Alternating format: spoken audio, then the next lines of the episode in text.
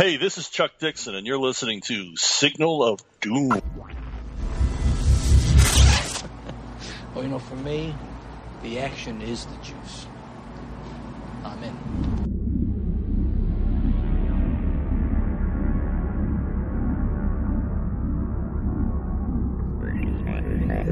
Hello and welcome to Signal of Doom. It's episode 248. I'm Dave and I'm here with Rich. Rich, how you going? Hello, everybody. Hello, Dave. Tired, but good. Man, you're tired. I'm fresh because I've had some leave, but Rich, you're the opposite. Burnt out retail warrior, isn't it, really, at the end of the day? Yeah, but also just a lot of people are sick at the moment, so I've had to put in some extra days and hours. So it is the apocalypse, Rich. It's the most boring version of the apocalypse possible, but it is the apocalypse. Yeah, true. I'm sleeping through most of it. It's a very dull apocalypse, but it is an apocalypse nonetheless. So, Rich, how have you been this last week? It's been a week since we recorded. Yeah, we recorded last week. That was our comeback show, wasn't it? Yes, we did the New Year's show. That's right. And so this week we're doing Batman, Superman, Who Are the Secret Six? The first volume in the Batman Superman run that was recommended by a few people, but Connor especially, I think, was heavily recommended it, and I think that was the main recommend. And what about you, Rich? Reading, watching, what's been going on the last week? A bit.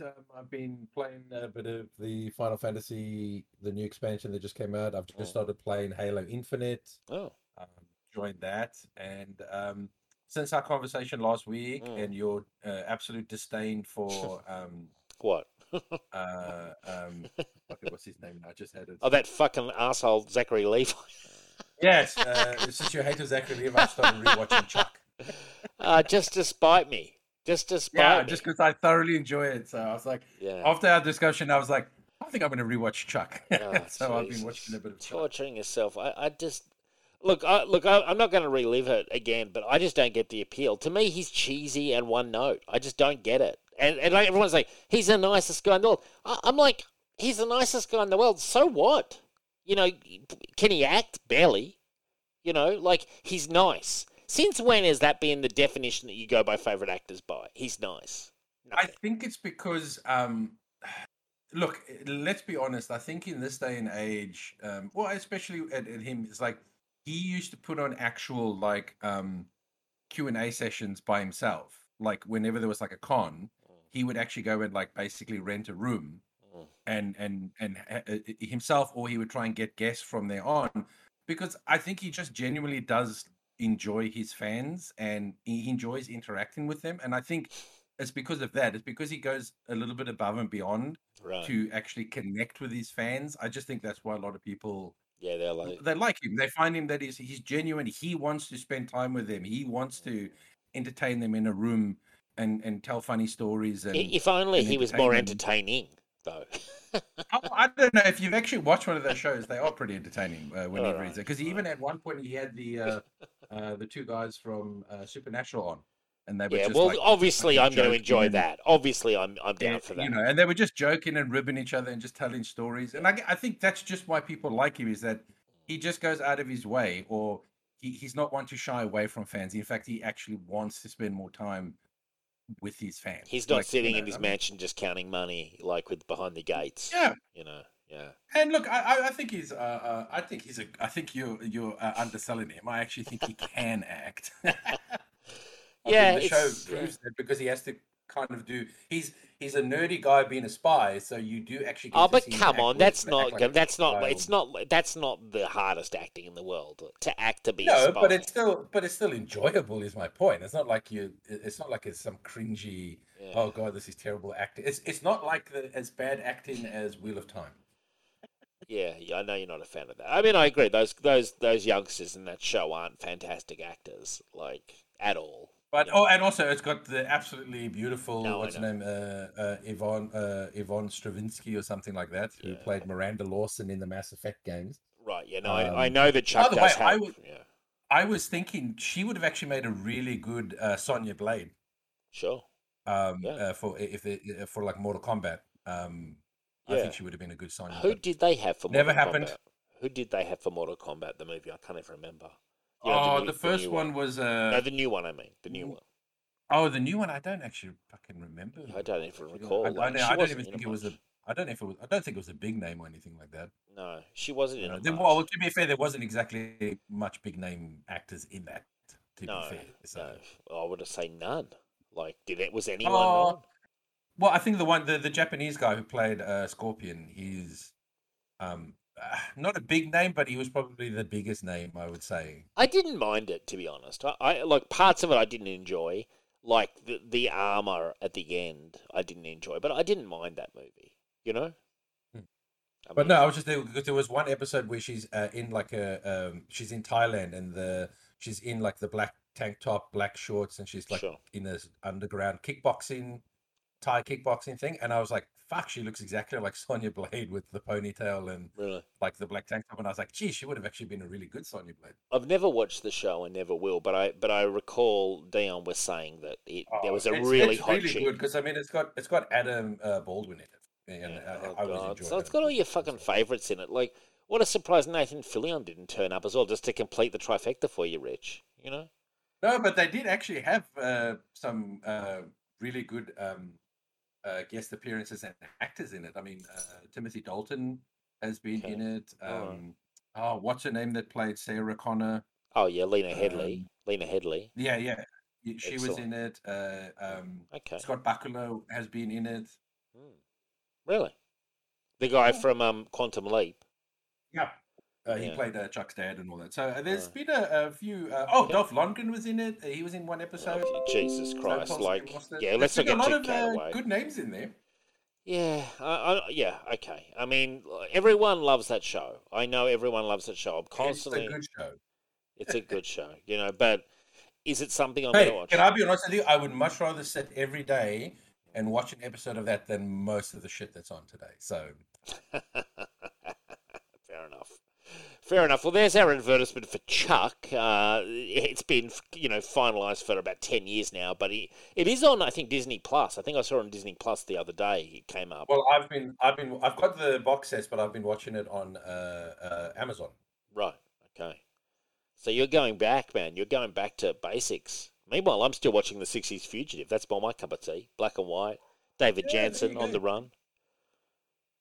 I was watching a bit of Jake and the Fatman the other day as well. Great show.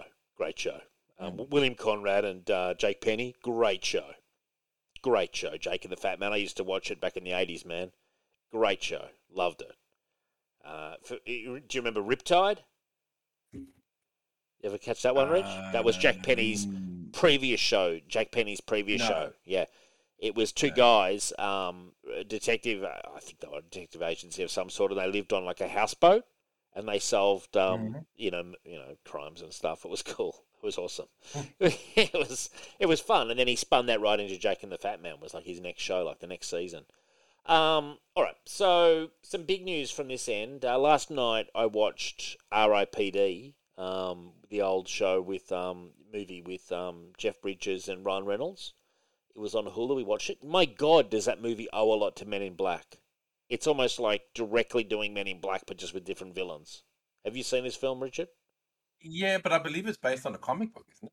Well, the comic book owes a lot to it then, but whatever. But look, it was enjoyable. I think we'd seen it like when it came out, I reckon, and I had not even thought of it, but I was like, this set looks like a bit of fun. Let's put this on. I mean, I'd give it a solid 6.5 out of 10. I didn't mind it. Yeah, I mean, it's okay. I think, if I'm being honest, Bridges definitely carries that movie. Sure. I think he steals a lot of the scenes, and I think without him, it might actually be a worse movie. Yeah, he's good in it, for sure. I mean, Ryan Reynolds is, I would say, kind of dialed down in it, if anything, you know? Like, he's got it, his shtick is kind of a bit more dialed down than normal, from what I saw, anyway. Well, yeah, but the problem is it's still Ryan Reynolds being Ryan Reynolds. At least with something like this, you kind of get to see Jeff Bridges... Yeah. Play the cowboy. A little bit more comedic, which is not something he does super often. You know, yeah. I mean, obviously I know there's, the Big Lebowski and all that, but I mean, he's not exactly known for, his many comedic roles. No. So I think it's just entertaining to see someone of Jeff Bridges' sort of caliber. Mm. And I think this was around about the time that he actually did the True Grit remake, I think. It was around that time. Yes, it was around a remake that I don't mind. Love the original with John Wayne, but I don't mind the remake. But again, that the remake is carried by Jeff Bridges again. He's excellent in the.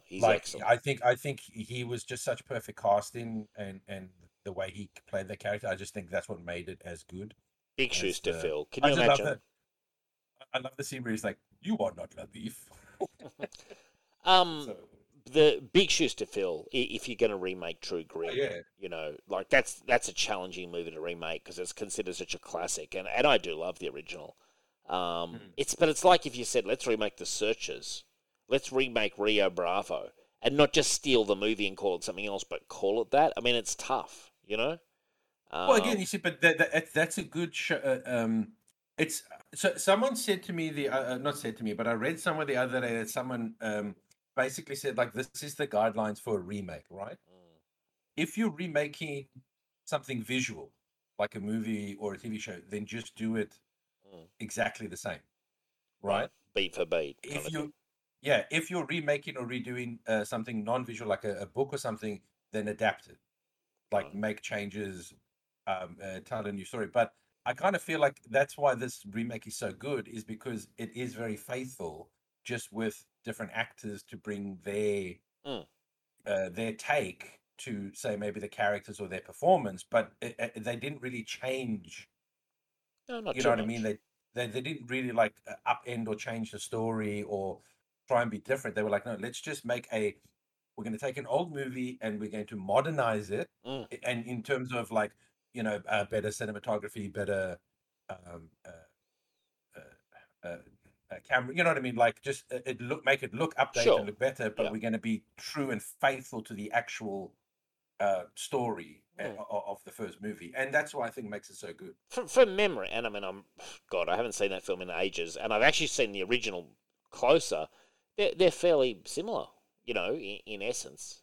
There's probably going to be one or two little things, but I would say that is 90% the same movie. What about, let me give you another example, Assault on Precinct 13, the original 70s version, versus the more modern version with Ethan Hawke. What did you think of the remake compared to the original?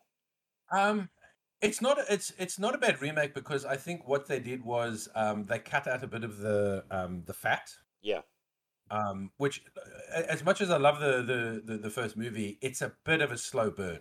Yeah, I love it though. But no, but I'm just saying, I think what they wanted to do was they said, okay, let's just like, let's expand the actual like siege more. Yeah, and cut out a bit of that like that fat at the beginning of like really setting it up. Sure. Let's just kind of like, you know, do a small setup and then just really just expand and make it more action based. And again, I don't have an issue with that, because at the end of the day, you're still staying true to the story about a siege that's happening at a police station with cops and a bad guy. You know what I mean? Like it's still faithful in that way, just without as much of the build-up. I tell you another one that I think the original's excellent, like one of the best films of the 70s. The Taking of Pelham, is it 1, 2, 3? And then the remake with Travolta, I think, is also very good. Maybe not as good, but I think they're both. I always thought that was because I hadn't seen the original when I saw the remake, and I was really impressed by Travolta in that movie. And then I went back and watched the original. And I was like, wow, it's a really good original movie as well. Mm. Well, you see, that's also the problem with movies where. It's hard, because even if you do make a good movie, it's very hard to knock the first movie off its pedestal. Sure. You know what I mean? Like, no matter what remake you do, no matter how good it is, it's always going to be compared to the original. But that's right. You know what I mean? And you'll make something that's equal to it, probably. Yeah. But it's very rare that you're going to make something better. But does Hollywood care? Do you think? I don't think they do. I don't think they care. But I mean, I'm happy as long as it's equal. But I'm not interested in shit. Yeah, but more often it's like the new RoboCop, which just sucked, you know, compared to the original. Like that's more often. I've plucked out two where I think they did really good remakes, but more often than not, it's a complete failure, and it's just such a shallow reboot. Like the original 2016 Ghostbusters. You know how awful that was compared to the original Ghostbusters, and I haven't seen Ghostbusters. Have you seen Ghostbusters Afterlife yet, Rich? No, I haven't. But I haven't even seen 2016, so yeah, I know. You'll never want to watch it, dude. I watched 2016 with Michelle. Halfway through the movie, we looked at each other and said, "This is seriously so shit. Like this is just not funny at all." And it wasn't, I can tell you, it wasn't the fact that the Ghostbusters were women. It was the fact the film sucked. You know, and that's the problem. Yeah, we were well into the film, we'd given it plenty of chances, and we just said, both of us said, this just sucks. Like, I'm sorry, you know. But I am looking forward to seeing it. I think that, I think the problem is okay. Let's be honest. I mean, as much as those, the ladies are good and they're funny and all that, I think it just shows you that, like Dan Aykroyd, Bill Murray, sure, and Harold Ramis. They were just on a different level. Yeah, you know what I mean. When they made that movie, it was very much a. They worked together on that. Yeah, they were at the peak of their powers too. You know. Yeah, and they all just like sort of built their character and they worked together. Whereas I kind of feel like this one, they were just. It almost felt like. Let's not forget Sigourney Weaver as well. You know. Yeah, but with the new 2016, from what I've seen from trailers, it just looks like people who are just trying to be funny by being like just random. They're doing a lot of bits, to be from memory. There's a lot of bits. Like the intentions were probably good, you know what I mean? And you can sort of see that the actresses have some good ideas, but it's just a bit of a mess, and it just falls a bit flat, frankly. Like it just, I don't know, it runs out of steam, kind of thing. Well, again, nothing in the trailers I saw made me laugh or even think it was funny. So I was like, I'm going to stay clear of this. Yeah, it wasn't good. Now, and as well then, Richard, so announcement for the show in the next 2 to 4 weeks, Adam talking to me put me on to Alan Moore's Supreme run. Now, Supreme, for those who don't know, was, I believe, a Rob Liefeld creation at Image. Rich, pretty much a Superman ripoff or something. But anyway... well into the run, issue 41, Alan Moore came to the title and has quite a decent-sized run on the title and completely reboots the character. And I started reading his run, Rich. It is remarkable. It's a love letter to Silver Age Superman. It's so good. And I said to Adam, who's a big fan of it, I said Richard probably enjoy this. We should get him on and we should do a Signal show. And so we're going to arrange the times and we're going to have the three of us on, Rich, to do the Alan Moore Supreme run. I figured that would be a bit of fun. Have you read it, Rich?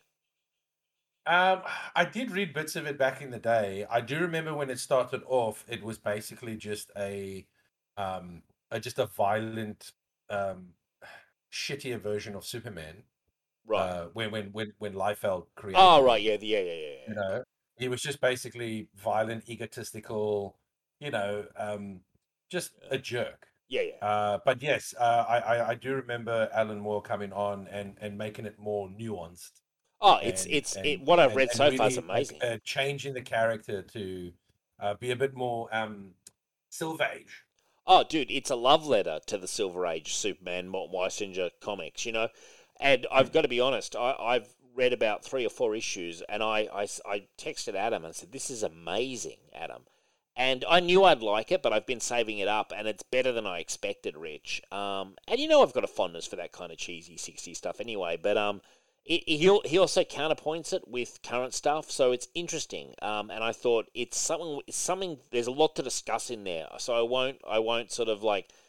give all the spoilers, but there's things in there to discuss, and I thought it'd be great to have a round table of 3 gods of the game coming on, Adam the computer, Rich, and myself at the high table, Rich. You know what I'm saying? At the high table. What do they do on the Knights of the Round Table? Do they put their swords on the table? Don't they do that sometimes? It depends on. I think they do. Someone's interpretation of it. There's some where they slide it into the table. Then there's others where it's just on the table. Ours are on the table. Yeah. I'm definitely. There's others where it's next to them on the chair. So it just depends on an artist's. I can tell you, I'm the Emperor of Signal, and we do our swords on the table. And so we have these fancy swords. We throw them on the table. I'll kind of throw mine down. I'll raise my seat to be a bit higher than you guys as well. Just a bit of power play there from me. A slightly more comfy chair for Davey with his bad back. And I'll throw my sword down and say, what you got, Rich? Alan Moore Supreme, go. Give us 1,000 words. Let's see how that plays out. Well, I'm sure it'll play out well. You know, if you have to guess, I'm going to give you one guess. My favourite person in history, who I admire the most, if a historical figure, I can give you some clues. Julius Caesar. You got it. First time out, Rich. Richard's got it. Died surrounded. Yes, I know who is your favourite person of all time. Don't worry. Died surrounded by friends, as they always say. Yes. Hey, with friends like that, who needs enemies? Eh? That's it, exactly. Brutus, yeah. Brutus didn't fuck around, did he? Brutus, like he just, for some ungodly reason which I'll never understand, he fucking stabs him in the back. You know, the greatest leader of all time. Literally, the noblest Roman of them all. You know, that's what they used to tag Sinatra when he played at Caesars in the 70s. The noblest Roman of them all. Sinatra's in town. And anyway, so, well, rest in peace, Julius Caesar. I know you died over 2,000 years ago, but still felt all these years later. It's certainly still felt by Dave today. Now, speaking of that, guess who is doing the final mission arc in Assassin's Creed Valhalla and has in fact completed the majority of the game? I've just got to go back to the settlement, and I believe the credits will roll. I have completed the game, Richard. I checked. I have played for over 13 days in the game, which I did, which is a lot when you tally up the hours. I believe it's over 300 hours. I've put in some serious time into this game, Rich, and I'm so proud of myself for how. And guess what I did? So I want to talk about something here, and I'm going to get quite fucking detailed. Are you familiar with Hadrian's Wall, Rich? Mm-hmm. So, for those who don't know, Hadrian's Wall, correct me if I'm wrong, Rich, when the Romans invaded Britain, you know, they conquered up from the south all the way up through the north, and then at a certain point they reached, and I believe they reached like the Pict tribes and stuff. And after warring with them for a little while, Hadrian decided this was the limit of Roman expansion in England. Mm-hmm. And am I right in saying, Rich, he built a wall across the entire island, like from coast to coast? Is that what he did to block the Picts? Yes. Although I wouldn't exactly say blocking, considering that the wall is only like knee high or like waist high. Well, whatever, but it was an offensive wall. It go from coast to coast. Yes. Yeah, it's an offensive. From the Irish Sea to that would be the Atlantic. The Atlantic Sea. The Atlantic, wouldn't it be? Yeah, but I think they also call it the North Sea or something like that. Okay, well, Rich, slow down when you're saying knee high, because I'm looking at pictures of it here, mate. It's not knee fucking high. Firstly. Maybe it's knee-high now in ruins. Well, I changed it to waist-high. Okay. But they stationed Roman... Depending on how tall you were, I guess. Well, what I'm seeing here, the picture I'm seeing here, I'm not sure if it's an artist's recreation, but it's taller than a person. But the ruins of it, because now we live in this godless age, 2022, it's still there, but it's more like just rocks kind of thing. So you can tell that there was a wall there, but it's more like the size of a hedge now, you know? Yeah. Anyway, so the whole point is... It's been funny. I'm sure it was taller, but just like with the... The Easter Island statues, yeah, which are mostly underground now. I'm pretty sure it's probably the same as the wall. Wow. So anyway, so the point of the story is I've always been obsessed with the wall because that was the part... Because I always was like, why didn't the Romans just keep pushing? But, you know, Hadrian decided that was the limit of the empire, and fair enough. And so I was thinking, people kept mentioning this wall. And obviously in Valhalla, you're playing back in Viking times, so a lot closer to the age, you know, only, a few hundred years after the fall of the Roman Empire, you know, roughly. And, you know, roughly maybe a little bit more. But I'm like, how the hell do I find this wall? It's right at, I didn't realize how far north it was. It's right at the very limit of the actual game. And so I went up to the wall last night. It was such a special feeling, man. I got to the wall, and I was like, yes, it's the wall, and it really does go along, and it's all in ruins and stuff. But then I'm thinking there's got to be some sort of an achievement. Yeah, you light the beacon fires on the wall. You light them all up. There's all these clues to do it. Like, it's like keep the fires lit and all this, and like, you know, from the watchers on the wall from back in the day. you light the fires up, and I got an achievement that only 2% of players have gotten. So is there anybody out there? Man, I've never felt prouder as a Roman. You know what I'm saying? Like standing above one of the battle forts, lighting the fire, and I looked across and I could see all the beacon fires all lit up along the wall. Man, it was like a solid half hour to do it all, and I felt so proud. I almost broke out into like a chant for Caesar. You know what I'm saying? Like, it was probably my proudest moment, and it tells me that they've got to do another game set in Rome, ancient Rome, Rich, because they haven't really explored that into my satisfaction. Yeah. You know, there's actually two walls, then. No, I didn't. Where's the other wall? It's actually further. So apparently they did actually, almost 20 years later, they tried to expand their territory. Right. And there's another wall called Antonine Wall? Antonio, yeah. Okay. Which was built to replace Hadrian's Wall to basically expand the... Right. A bit of the territory. Because Hadrian, he did his predecessor Trajan's policy of expanding the empire and instead focused on defending the current borders. Because don't forget, that this wasn't the only fucking boundary in the Roman Empire. This was just their boundary in the UK. Obviously, they embraced the entire Mediterranean. But, Rich, am I in comparison, the Antonine Wall, thought by some to be based on Hadrian's Wall, was not declared a World Heritage Site until 2008. So let's have a look at what the Antonio Wall does. It was built across the central belt of Scotland, built some 20 years after Hadrian's Wall to the south, and intended to supersede it while it was garrisoned. It was the northernmost frontier barrier of the Roman Empire. It spanned approximately 63 kilometres and was about 3 metres high and 5 metres wide. Let's have a look at how tall Hadrian's Wall was. It runs a total of 73 miles in northern England, yada, yada, yada. Where have we got, dimensions? Its width was reduced to, and originally planned 10 feet to about 8 feet. But what about height? Betty, a medieval historian, wrote the wall to be standing at 12 feet high, with evidence suggesting it could have been a few feet higher at its formation. The miles-long wall, there would have been a tower every third of a mile, adding more to the dimensions of the structure. So, 12 feet, Rich? 12 feet high? That's 2 people, Yeah, I mean, if that guess is correct, that's all we have to go on, Rich. I mean, what else have you got? I mean, have you taken a time, trip in the time machine or something, or... No, I'm just going to assume that it is probably only 5 feet tall. It's not 5 feet tall, Richard. There's no way they would have made a wall shorter than the barbarians they're trying to fight against. The whole point of the wall is to make it tougher for the Picts to get over. So you build a higher wall than the people. Hey, 5 feet is still going to stop you from charging, mate. But it's not enough. You want to be in medieval times, I'm telling you, to have the higher ground when these fucking Picts are charging at the wall with ladders and God knows what else they've got.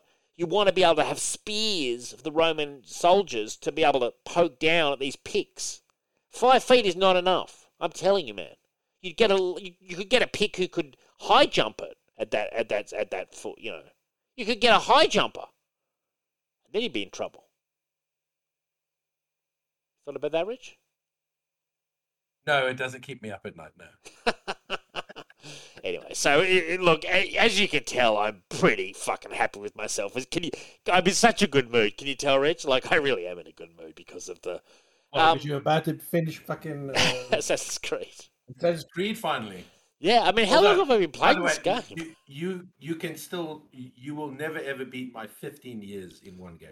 What game was that? World of Warcraft. World of Warcraft. Yeah, I know. Oh my God, if I had to go look up the days /hours, yeah, it'd be in the thousands. Oh, look, a couple of times playing Valhalla, I've got and burn out. But I got a surge of energy during my break, and I could play more at my own pace. I didn't have to play late at night when I was really tired, like.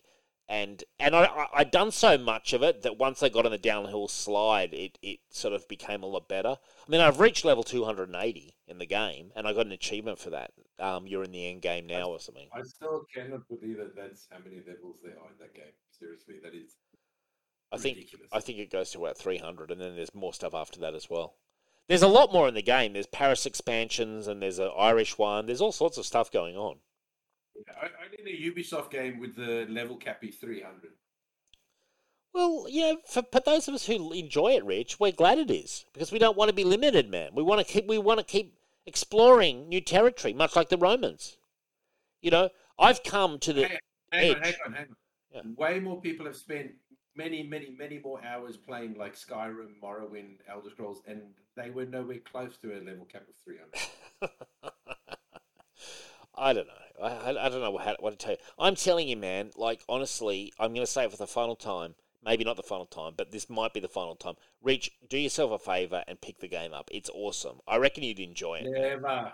Why? It's Vikings. You like Vikings. You know. Not as much as you. There is one element that I think might count again. There is a grind factor.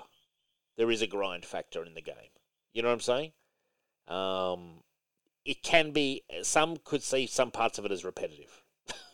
Well, that's the thing. I think after spending 15 years playing World of Warcraft, I'm kind of done with the grind. Yeah, you're all ground out, man. You know, I saw. Yeah, I'm playing Halo, and they've kind of turned Halo into a slightly mini open world game, which. Can you actually? I'm gonna have to see if that bothers me when because I've only played for about 2 hours. But can you help me out, Rich? Because I've not played Halo much. I mean, I've obviously seen it. Halo Infinite. Can you just give us the 10-cent pitch for that? Just for those of us, you know, who have always kind of avoided it. Is it single player? Is it multiplayer like Destiny? What's the story? Yeah, it's only just come out like a month ago, I think. Right. It's basically the sixth game in the Halo. I know there's, before anyone gets, I know there's ODST, but I'm talking about the mainline games. This is the sixth one, and it's one where you're back on a Halo, right, which is the title of the game, but this time they've made it a little bit more open world. So there is like forts and bunkers and stuff that you can just drive around and. Conquer and stuff and all that, and it's stuff that you do in between. Like I think there's 14 missions. And is it single player or is it multiplayer? At the moment, it's single player, but apparently they're going to be bringing multiplayer into it. And then it's also got the actual proper multiplayer of like player versus player, like a Battlefront thing. Yeah, like Call of Duty. Well, Halo is the one that pretty much like. Okay, so there is a multiplayer aspect that's going to be launched, but right now it's technically Quake and all that. But I mean, Halo was like massive. It wasn't the first, but it was definitely one that I think. Oh, it's enormous, yeah. Popularized it more. So I'm not used to my Halo games having an open world component to it, so. What do they normally have? Normally, it's very sort of linear. Is that what? Yeah, more linear. Get from A to B, then to C, and then boring. That's the chapter. Rich, partly players like me, you know what we say when we see that? Boring. We want to roam, dude. You know, roamers like me, man. You know, roaming the world. But I don't play. I don't play Halo for the roaming. I play Halo for the combat. Fair enough. Okay, and it's first-person shooter, yeah. Yeah. All right. And well, this time you've got a grapple hook, which is so much fun. All right. And you're enjoying it? Yeah, I mean the combat I'm thoroughly enjoying it. Is it on Games Pass? It'd be on Games Pass, wouldn't it? Of course it is. Yeah, because it's a Microsoft game. I saw that Alien Fireteam Elite's on Games Pass. I downloaded it actually. Might check it out. It looks meh. Yeah. It was on Games Pass, so it didn't cost me anything. Now we have a new segment, Richard, and as usual I've gone to the well to come up with a title for this segment. The segment is called Fet-a-thon. and it's an original Dave creation. I didn't even take any input from Michelle on this one, and it's us discussing the Book of Boba Fett. Rich, have you seen both episodes that have come out so far? Just the one. I've seen both. I've seen the first episode. Okay, second episode's a lot better, frankly, a lot more interesting. Well, let's cover the first episode. So I'll do the 2-cent pitch for the show. Basically, at the end of The Mandalorian Season 2, Boba Fett inherited Jabba the Hutt's palace. after he killed that guy who was Jabba the Hutt's majordomo, the guy with the tentacles. What's that race called, Rich? You know the guy I'm talking about. A Twi'lek or a Twi'lek, depending on people's pronunciation. I was surprised that guy hadn't died in Return of the Jedi, frankly. But anyway, when the sail barge got destroyed. But regardless... Well, technically he wasn't on the sail barge. So. Well, that I didn't know. I assumed he was. But anyway, so he killed him. He inherits it. He has that actress who's in just about everything. What's her name, Rich? Ming something or other? She's good. I like her. Ming, Hua, Sha, whatever. I don't know. My God, is she in everything? Like, any Pretty of much, these shows, yeah. Like, she's constantly... I like her, but my God, she's never out of work. You know what I mean? Like, and it's the same performance every time. You know what I mean? Like, it's just like cut and paste. So she's there. She's like his offsider. This Boba Fett, can I just say this? I enjoy the show. I like Tamora Morrison. And I especially liked episode 2 a lot more than 1. But I do have one gripe. So in the show, he escapes the Sarlacc pit very easily, it seems. Comes up. He's 30 seconds. Yeah, he's half dead. We're not really sure how long he'd been down there because... There's definitely all the stuff with the Return of the Jedi action is not a part of this. You do see the sail barge kind of all rusted over and stuff or sanded over, but that's it. Really, it's not really. I mean, you can see the debris. Yes, but it's definitely been a while, maximum a couple of days to a week. Okay, yeah. So he comes out. He's hammered, falls asleep, gets captured by are they Tusken Raiders, Rich? Yeah, but Tusken Raiders, who basically bring him into the fold, and he starts learning a lot of stuff with them. And in episode 2, he helps them out a lot, and really becomes part of their clan, or tribe. But here's my one thing: when he's originally captured, and you find out they're not as bad as we never really have explored Tusken Raiders terribly, so I kind of enjoy seeing the tribal aspect of them. But anyway, here's my part that I question. This is Boba Fett who's just escaped the, Sarlacc pit, etc. So he's basically your normal Boba Fett, normal, no time has passed, at most a week from his normal Boba Fett persona. He's around the fire with this other little alien, it doesn't matter what their grace is, but he's just a little alien who's also captured. Boba Fett basically, from memory, starts to escape. And he asks the guy if he wants him to cut his bonds as well. Now, from where I am, Rich, I'm summing the scene up badly, but I don't see Boba Fett with any, he's basically the same character that he was in Jabba's Palace. I don't see him as at all altruistic, at all. I can see how he can develop. This is a very neutered Boba Fett. Yeah, and I don't mind character growth in the second episode when he becomes more of the tribe. But before he becomes part of the tribe, when he's just a normal Boba Fett, I don't see him being that helpful to people. That's just not ever been his nature at all. He's after the money. And in the first episode, that Twi'lek guy who's like, yeah, I'm not giving you any tribute or whatever like that. I'm sorry, but the actual Boba Fett would have just shot him. Yeah, but at least... He would have just shot him dead. But at least, Rich, I will argue his case there. At least you can say that a fair amount of time has passed with the character, that there could have been character growth. And that's what they explore more in episode 2, because all the time he spends with the Tusken Raiders give him more of a sense of sort of community, and I think mellow him a little bit. Do you hear what I'm saying? No, I think it's just because it's a Disney Star Wars and they're not going to have Boba Fett actually be Boba Fett. Yeah. Well, yeah, it's interesting. I mean, he does kill. He does more stuff in episode 2. Look, I'm enjoying it. But he's only really killing people that attack him or, in defense. But dude, he was always he was never an out-and-out baddie evil. He was just a mercenary bounty hunter. You know what I mean? No, but if someone got in his way, someone stopped him from achieving his goal, he would not be afraid to shoot that person. True. That is what... And I'm sorry, but... I mean, I'm not saying people can't change, but I don't think people can change well, let's say he was 40 when he fell into the Sarlacc pit, right? Sure. I don't think like for a couple of months or a couple of years with the sand people. The sand people undoes 40 years of maybe, but maybe not. I mean, of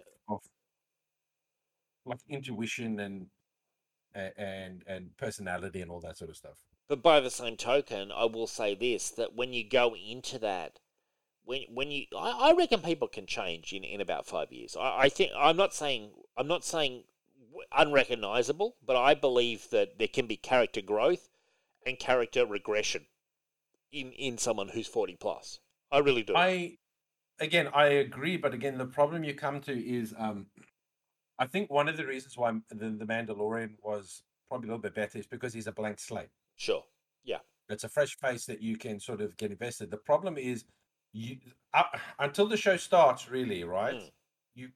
You have a view of Boba Fett. Yep. And you kind of want to see that Boba Fett. Mm. I'm not interested in oh no, I've mellowed out. Yeah, I hear. You know, because I'm like, yeah, but I kind of want to see the Boba Fett that we. I don't want you mellowed out. Seen that Boba Fett? Like, if you're saying everything. Only the Disney stuff is canon, right? Mm-hmm. The stuff that they own. Then that means you've not really seen much of Boba Fett. Sure. Like the true Boba Fett. And you're like, I just feel like if you're telling me this is the true Boba Fett, I kind of have lost a bit of interest already. Because I'm like, it's not the Boba Fett I came to see. No, I hear. And that's an interesting point. I definitely hear what you're saying. And I'm having those thoughts too. One thing I will say is I kind of wish that he didn't have that sort of... I don't even know what you call it, like toga or dress with his costume. I'm just constantly like, I know he had a Mandalorian, but I'm constantly like, why is he wearing that? You know, like, and I assume it's something... I'm sure it's probably to hide the weight. Right. But it's just at the back. I'm not trying to sound nasty, but Morrison is like old now. Yeah. He's not a fit young man. and no, I'm sorry, but he does look... He looks old in this, like, yeah. and not in a fit young, you know what I mean? Not in a fit, yeah. Dangerous old where you just look old, but you're still, you know, you're still like tight and muscular and you're still in shape. This is like out of shape, yeah. Which it just doesn't look that good. Like, no, I know what you're saying. Sorry. Yeah, he's not trim, taut, and terrific. Look, I think it's interesting. I don't mind the show at all. Can I be honest with you? I would, if it was me, I would maybe use. Again, I would do it where you don't have him with his helmet off that much. Mm-hmm. And the scenes that you do have his helmet off, it's a bit more close-up, more portrait type shots, and then you have a body double. I don't think he looks that bad, man. Like, he's not that out of shape, you know. Again, I think the reason that he's in black and it's all loose-fitting clothes is because they can't put him in... Sure. Anything tighter without it looking. And I'm just saying, you're dealing with a character that wears a helmet. Yeah. You could maybe put someone else in there, have him do the voice acting, and again, still have, if you need to, and you want to have those shots of them, the helmet off and over, you shoot it in a way where you're not showing too much of the body. But he's not obese. I mean, he's just an older guy. Like, he's quite solid. But again, Dave, we're dealing with fantasy here. Yeah. Do you know what I mean? I don't, like... You don't want to see an out of shape Boba Fett. In my mind, Boba Fett should still, no matter how old he is, should still look dangerous and fit. Sure. No, I hear what you're saying. And spry and muscular. This is a guy, one, who has spent his whole life being a bounty hunter, and two, has even probably gone through these hardships and living in the desert with these sand people. Yeah. Well, not exactly things that lead themselves to being overweight and out of shape. Sure. I hear, man. And he does definitely look older. I was going to say, I wonder if the discussion at Disney when they put him in Mandalorian was to de-age him a little bit, even if it was just 20 years. You know, I think that might have been a pretty good decision. Because with the technology, you could de-age him. There is something that bothered me a little bit, is that I thought that he was bald because of the Sarlacc pit, but it looks like he was bald before he went in there, which is... I don't know why it bothers me, but it does. Mm. I mean... Like, it would have been cool if they took the helmet off and he's only got patches of hair. Sure. And so you understand that, like, some of the gastric whatever got into the helmet and that's why his face fucked up and he's lost his hair, like, when he went in there. Because if he's supposed to be a clone of Django... Django, yeah. He would have been around about the same age as Django when he went into the Sarlacc pit, and Django had hair. He wasn't bald. He's the bald. Well, isn't he like the clone that was going to naturally age or something? Wasn't it? Isn't that the difference? Yeah. But he's still a clone, so it's the same genes. Yeah. So I don't think you would go bald with the exact same genes as the person who didn't. Oh well, I mean, come on, Rich. It's not. I said it's a little thing.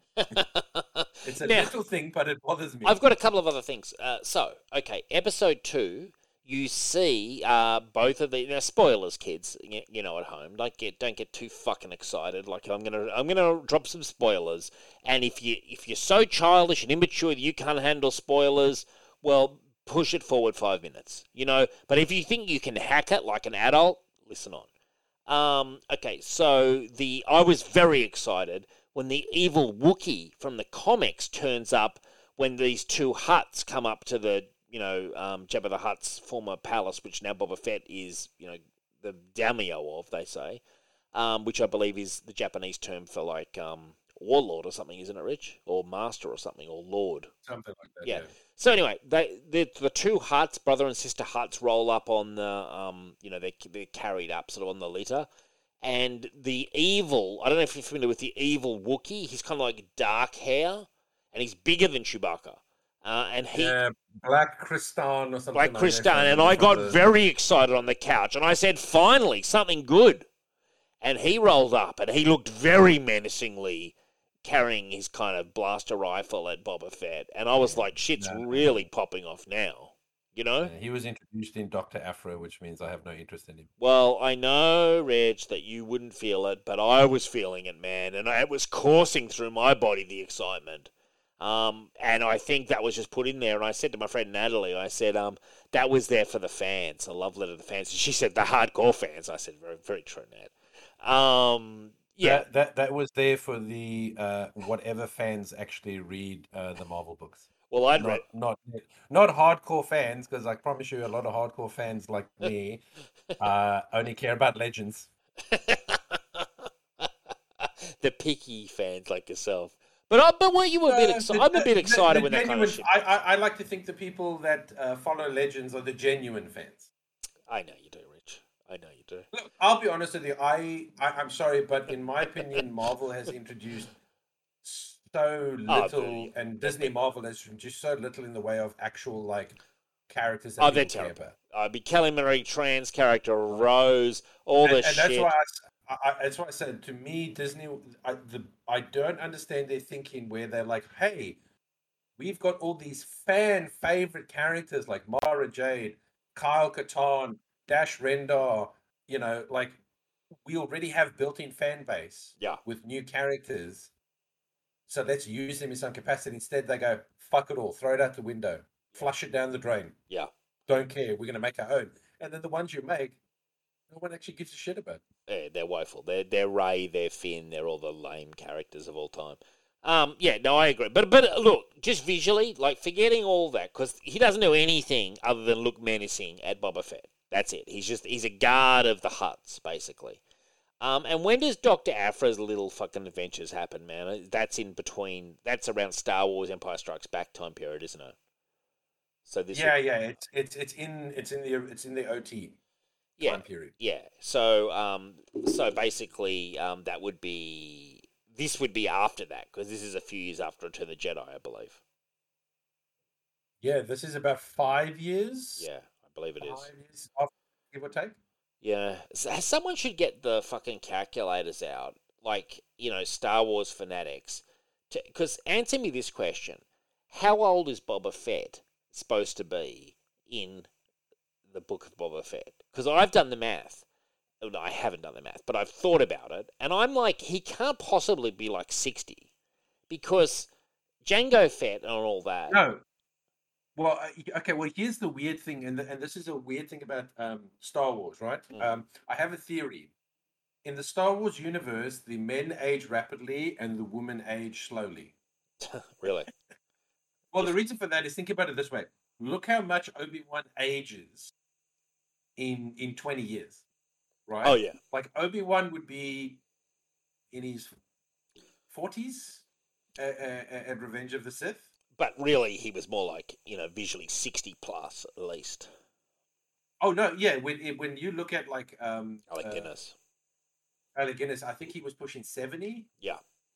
When he did that. So my point is, that's a massive... When you look at how he aged. But then it's the same with like Boba Fett. I would say that at this point in his life, Boba should only be about... 45? 45 to 50 tops. Yeah.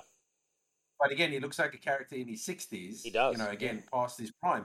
But then you look at characters like this Fennec Shan, who showed up in The Bad Batch. Right. I'm not familiar with the character. Okay, well, The Bad Batch takes place right after Revenge of the Sith, or in the Revenge of the Sith time period. Yeah, it's the batch of clones that don't go bad. Year. It's the batch of clones that don't flip evil, isn't it? Yeah, and she rocks up already looking like she's 28, 29. And where has she turned up in, Rich? Well, now she's in the Boba Fett and the Mandalorian, which is about 25 Who is she? To 30 years later, and she still looks like she's like in her 30s. Who is she? And then it's this Fennec Shan, the Ming-Na Wen. Oh, right. She's from that. Oh, I didn't even realize that. So that's where she's from. She shows up in the Revenge of the Sith time period, and yet she doesn't look like she's aged that much. In like what, the Ming, what's her name? Let's get her name right, because I like her as an actress. She'd be in her 40s. Yes, but my point is the character doesn't look like she has aged that much if she made her first appearance as a full-fledged adult, probably pushing 30, in the Bad Batch time period. But how long? It's 20 years between Revenge of the Sith and New Hope, isn't it? Roughly? It's got to be about that, because that's about how old Luke is. Luke's about that's what I'm saying. It's about 19, 20 years. 20, 21. So Ming-Na Wen... is her name. Ming-Na Wen, is her name. Let's see how old she is. I reckon she's about 45. She was born in 1963. So she's 50, basically.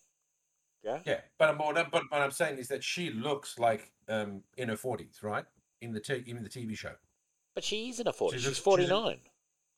Yes, but my point is she looks like that, but in the Bad Batch, she still looks like that, is my point.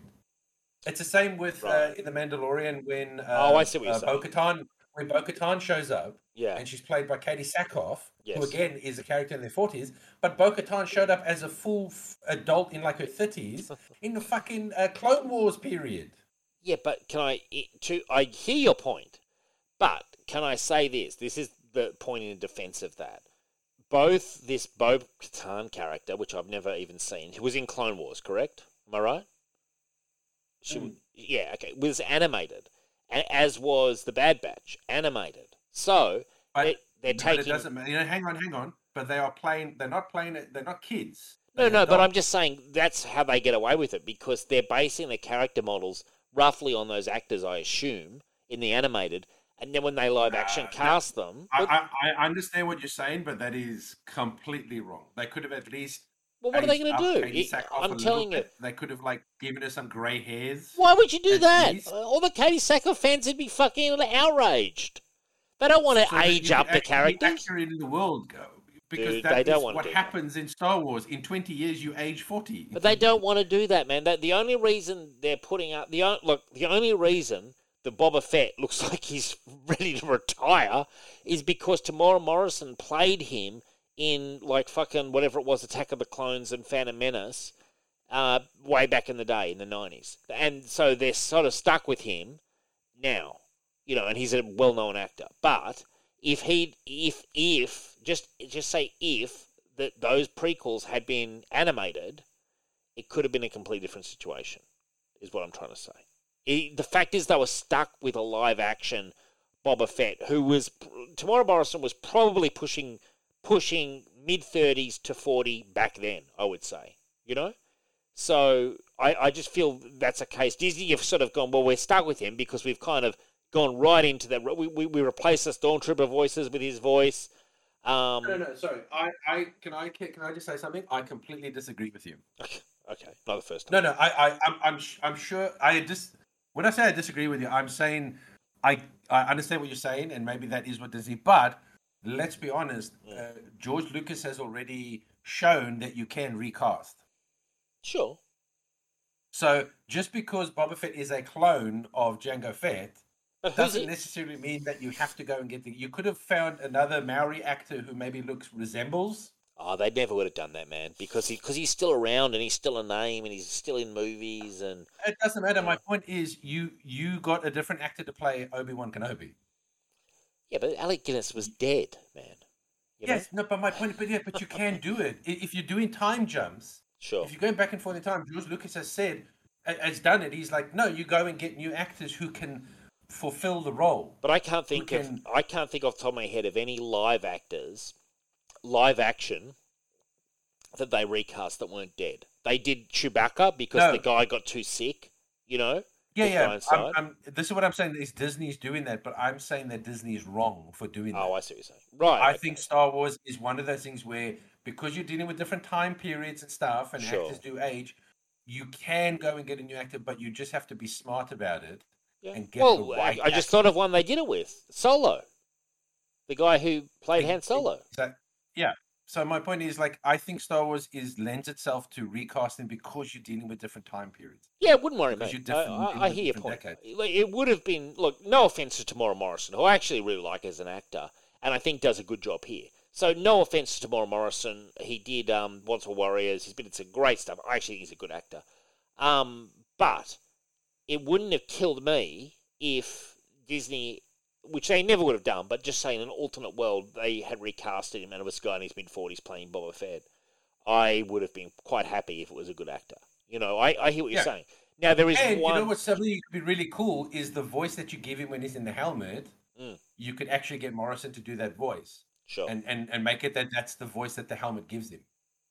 I see. So, yeah. You know what I mean? It's just a way to have him still be involved. I think there's too much without the helmet. The helmet that's on that voice modulator makes it sound like Morrison a bit. I just think you could have done something like that and it would have been cool. I agree. And I will say this. I do think there's too many scenes without the helmet. Because I think... Oh, and by the way, because he was in the Sarlacc pit, you could have actually given him scars and all that, so it almost doesn't matter that the actor doesn't look exactly the same. True.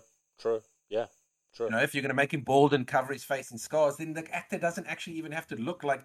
super you just close enough to Morrison that the scars can kind of give you the sense that it is Boba Fett. I'm looking at some pictures of Ming-Na. I tell you what, Ming-Na Wen is pretty hot back in the day. She's still attractive, but I'm just going to take those pictures away because she's pretty fetching. All right. Back to the show, Dave. Okay, now so all right, I'm enjoying it. I will say though, there was one part. It's a small thing, but it annoyed me. So he's a small thing. Okay, it's small. So he's, in episode 2, he's doing something, he gets a lizard, and he goes on this vision quest, which is actually quite cool. It's when they really bring him into the tribe. But he says something about the lizard. He goes, crikey, he's a something little bugger, he's a fast little bugger, and Morrison's got the Kiwi accent. And I just thought to myself, crikey, he's a fast little bugger. Is that something I ever would have wanted or expected or hoped Boba Fett would ever say in his entire career? No. Well, it's the same in the first episode. He said to the guy, mate. Yeah, I wasn't a fan of that either. And that's why I said, I guess as someone who lives in Australia, is next door neighbors with, New Zealand and stuff, I just, having Boba Fett be so Kiwi, it's just odd to me.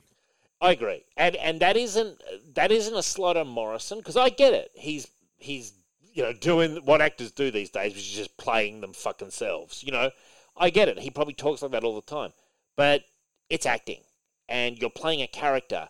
And when I think of Boba Fett, I'm sorry, I don't think of the shitty fucking prequel versions. I think of Empire and Return of the Jedi.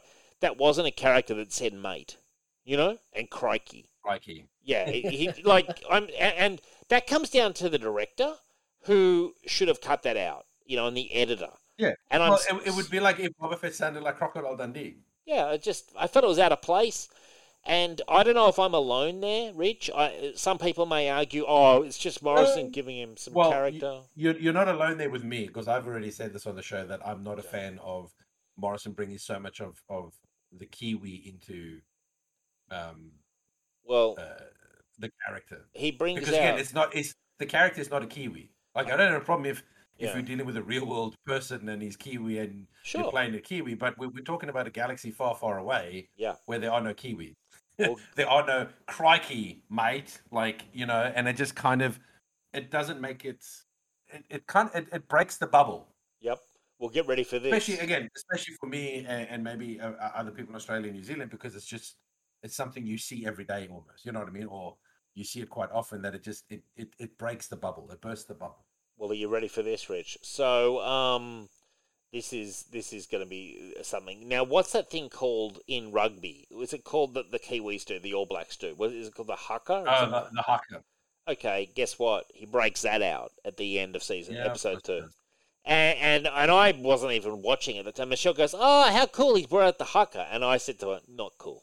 You know, lame, actually. Like, and not that I think that's awesome in rugby. And I get it's a huge part of their culture and everything like that. And good luck to them. That's great.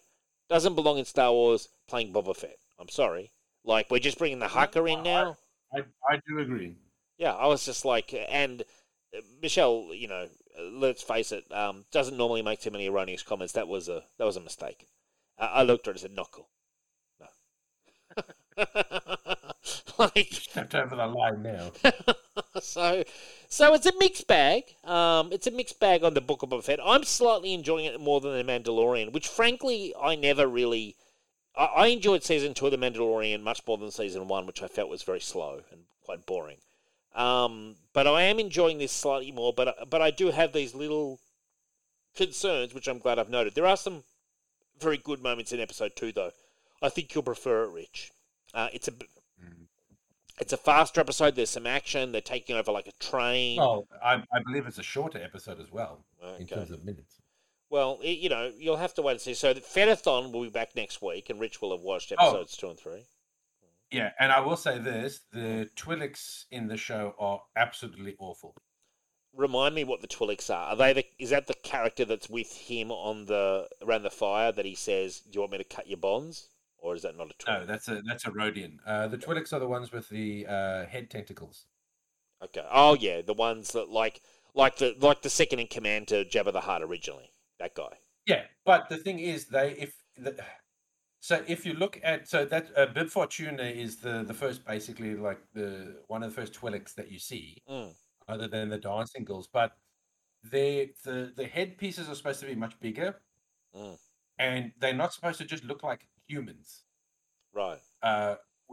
Wearing makeup. And the 2 Twi'leks that you see in the first episode is the guy that comes to like insult him. And the chick at the casino, whatever bar that he goes to, and I'm sorry, but they just look like humans. That's wearing like a fancy, like weird hat. Right, I tell you, who looked fantastic. The mannerisms in the way that they talk, it's just humans. Like Twi'leks are supposed to be like a completely different culture, and I believe in the Clone Wars, the animated TV show, because they deal with the Twi'leks a lot. A lot of the Twi'leks have a bit more of an accent. Right. They have, or not quite like a French, but it's almost like a European kind of accent. Well, what about an amalgamation of European stuff? And these ones just sound like Americans. And it annoyed me. I thought this was the worst Twi'leks I'd ever seen. Well, I'll tell you one. I think she was a Twi'lek, and I'm a big fan of her work, and so is Michelle. Jennifer Beals from terrible. Flashdance and the L Word. I must admit, I thought she looked fantastic, Rich. She is a stunner. Again, she looked fantastic, but she didn't look like a Twi'lek. But what's a Twi'lek? It's just someone with the little tentacles on their head. She's got that, man. No, it's a completely different alien race, my friend, with their own different culture and accents and way of speaking, and this is just humans. And I mean, fucking hell, her skin color is almost fucking human as well. I'm looking at it right now. Which makes it even worse. There's a Twi'lek next to her who's like yellow, and then there's her with just like human skin. Yeah, it doesn't. I'm sorry. I think they failed. Yeah. And a lot of the Twi'leks. Okay, it's a bit of a mixed bag, but I mean, a lot of the Twi'leks just have sharp teeth. Right. Really? Okay. Yeah. Careful, ladies. Well, I think they did the Twi'leks a little bit better in The Mandalorian than in this show. Okay, so Richard's not happy with the Twi'leks, but no, I was happy with Jennifer Beals, who I do like, turning up. I tell you what, gee, she's aged well. She ages like fine wine, frankly. You know, she's older than me, Rich. She's got to be in her 50s. I know, but let's see with all without the makeup on first. I don't need it. Because she's wearing a lot of makeup. I tell you what, if she wanted to spend a night with me with the makeup on, I'd say, knock yourself out, love. You don't need to take the makeup off for me. You know, it's part of an allure, Rich, just like a stripper or something, you know, like the tricks, the women's little tricks and stuff, little mysteries. You know, don't look too closely sometimes, my friend. You know? You don't need to know all the ins and outs of what's going on, man. They've got their own techniques of seduction. Put it this way, I wish it was a better Twi'lek. Yeah, Richard's not happy with her. Jennifer Beals, you're not a good enough Twi'lek for Richard. No, sorry. Yeah, okay. So moving on from Book of Boba Fett and Fettathon, which is our new segment, which we're going to have weekly now, because Spinning the Wheel's now on hiatus, because Wheel of Time's on hiatus, so we can stop spinning the wheel, and we're now back to Fettathon. Do you like the title, by the way, Rich? Very good. Thank you. Very impressive. Now, some sad news, but also some news that I want to dig into. Comic book men star, and I use that word very loosely, from the show Comic Book Men, Robert Bruce, found dead in the New Jersey storage unit he called home. That is one bleak headline, Richard. He called a storage unit home. He was like the valuer, the appraiser, I believe, on Comic Book Men. And he's cashed out. Do we know the details, Rich? Have you kind of checked the sources? What's going on there? No, I have no idea. I'm sure he probably just died from a bad tickle or something. Really? Yeah. He wasn't a spring chicken. How old? 60? Oh, easily. Am I the only one? I mean, I don't mean to go dark, but am I the only one speculating it could be a suicide? That's what I thought. I'm sure that they maybe would have announced that. They're often cagey with suicides, though. You know, no, you know, not considered foul play, all that kind of stuff you always get. Yeah, he was 62. 62. What was he doing in a storage facility, though, Rich? Was this just... That's where he lived. But why? Like, it was a lack of cash? He must have just been hurting for cash. Like, you wouldn't believe. Like... I'm puzzled by the whole thing. Foul play is not suspected. He was a resident comics expert and pop culturist in 34 episodes and acted as consulting producer on over 82 episodes. No. So it was a storage facility in a basement unit he used as an office and living space. Right. I don't know what that means. Yeah, I'm confused. And Michelle's saying she thinks it's very small, like a car spot. You know, I'm thinking it's pretty bleak and dark. And I'm thinking, where did the money go as well, Rich? That was the question I had for you, if you recall. And at one point you were saying... Do you think he's making that much money on Comic Book Men, do you? I would have thought he was making a bit, but appearances, what do you think? I doubt it. Anyway, and there we go. So I'm on the story, and it is sad, but I feel there's more to the story than we're being told. Then... we had the brother saying on Twitter, in response to Kevin Smith's New Year's tweet, he announced the death of the brother. Then Kevin Smith, the guy who cried at Aquaman, you know what I mean? The guy who sobs wildly about everything. Here's his response, Rich, and I want you to dissect this. My condolences, Smith wrote back. I'm truly sorry to read this, John. And then he's got the guy's Twitter tag. Was always a welcome addition to any episode of Comic Book Man, as well as a nice guy. I'll miss Rob. I mean, quite neutral words from Kevin Smith, a guy who's normally all over the place emotionally. I'm sensing, you know, am I the only one sensing sort of slightly passive-aggressive? Maybe it didn't end well between them. You know what I'm saying? Like, yeah, I mean, it sounds like he almost forgot who the guy was. Yeah. He didn't realize he was on the show. He was like, I know that name. I'll just send my condolences. I'm really sorry to hear that. Stay safe. You know what I mean? Like, it's not, you know, for the same guy who's, like, sobbing and, you know, crying and, like, doing all this and that. He's all over the shop. Anyway. Yeah, from a guy who can cry at the drop of a pin. Yeah. Yeah. You know what I mean? It is very surprising that he's almost like, oh, yeah, man, sorry to hear that. Anyway, yeah, see ya. And believe you me, I checked out the Twitter feed, and it's just shill after that for all his various projects he's on. There's Robert Bruce's death hasn't left a fucking mark on Kevin Smith, that's for sure. You know? I don't think Comic Book Men is a thing anymore, is it? No, but it was. It was a show that was... But my point is that he forgot about the guy once the show was done. Yeah, he just moved on, yeah. Yeah. It's probably like, what? I know that name from somewhere. I know that name, yeah.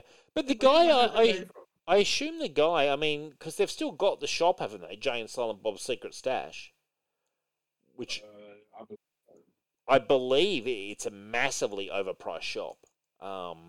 Apparently, what the reviews I've read are people saying, "My God, he charges through the nose." You know, that wouldn't surprise me.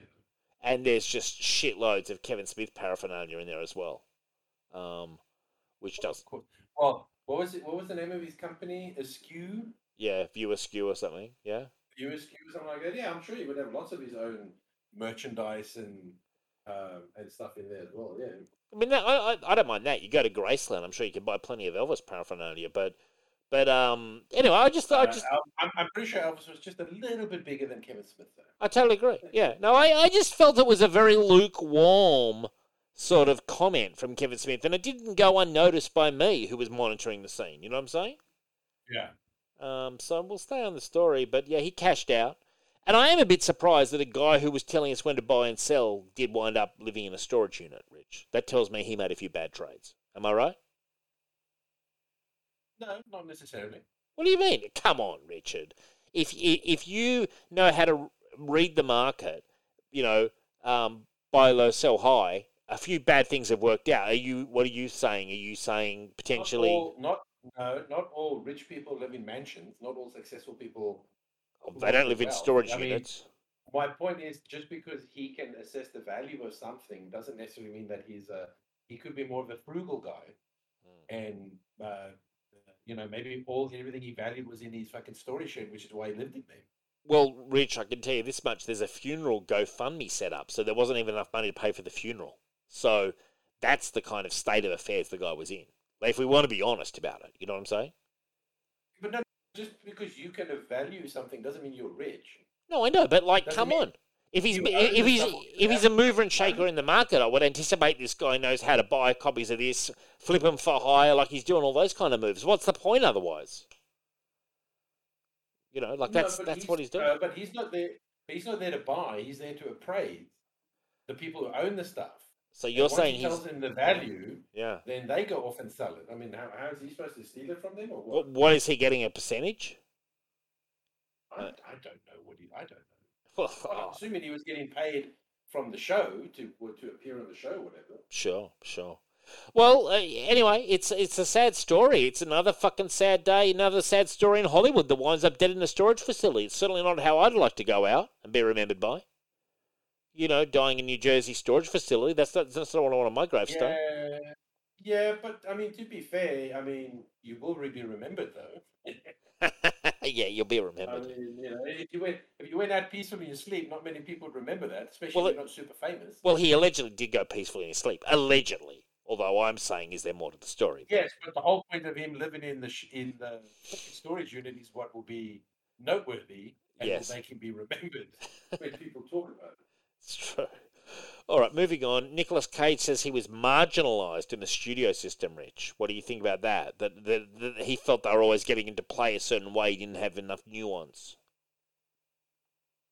I don't know. I guess. Like they always wanted Nicolas Cage rather than Nicolas Cage playing a character is kind of where he was going. Well, I mean, then maybe... You shouldn't have allowed yourself to become bankrupt and have to take any movie role no matter what. Yeah, the tax issues. I mean, surely now he's solvent. He's done so many movies by this point. I mean, how many more of these? Yeah, but now he's just a meme. Yeah. Like even if he is solvent now, even if he is in the black. Yeah. You know, it's too late now. He's sold himself so many times. yeah, he has become himself Nicolas Cage. I will say he has done some interesting movies recently. That he did that one, oh God, it was like really Lovecraftian. There's a movie called Pig, which a lot of people are looking at. There's a sequel to Bad Lieutenant that he did like a long time ago, 10 years ago, that I really enjoy. Bad Lieutenant New Orleans, I think it is. It's good. He's an interesting actor. But, yeah, I mean, I think Nicolas Cage himself is a huge part of his own problem, you know? Well, I said even Al Pacino has become the meme that is Al Pacino. Hooah!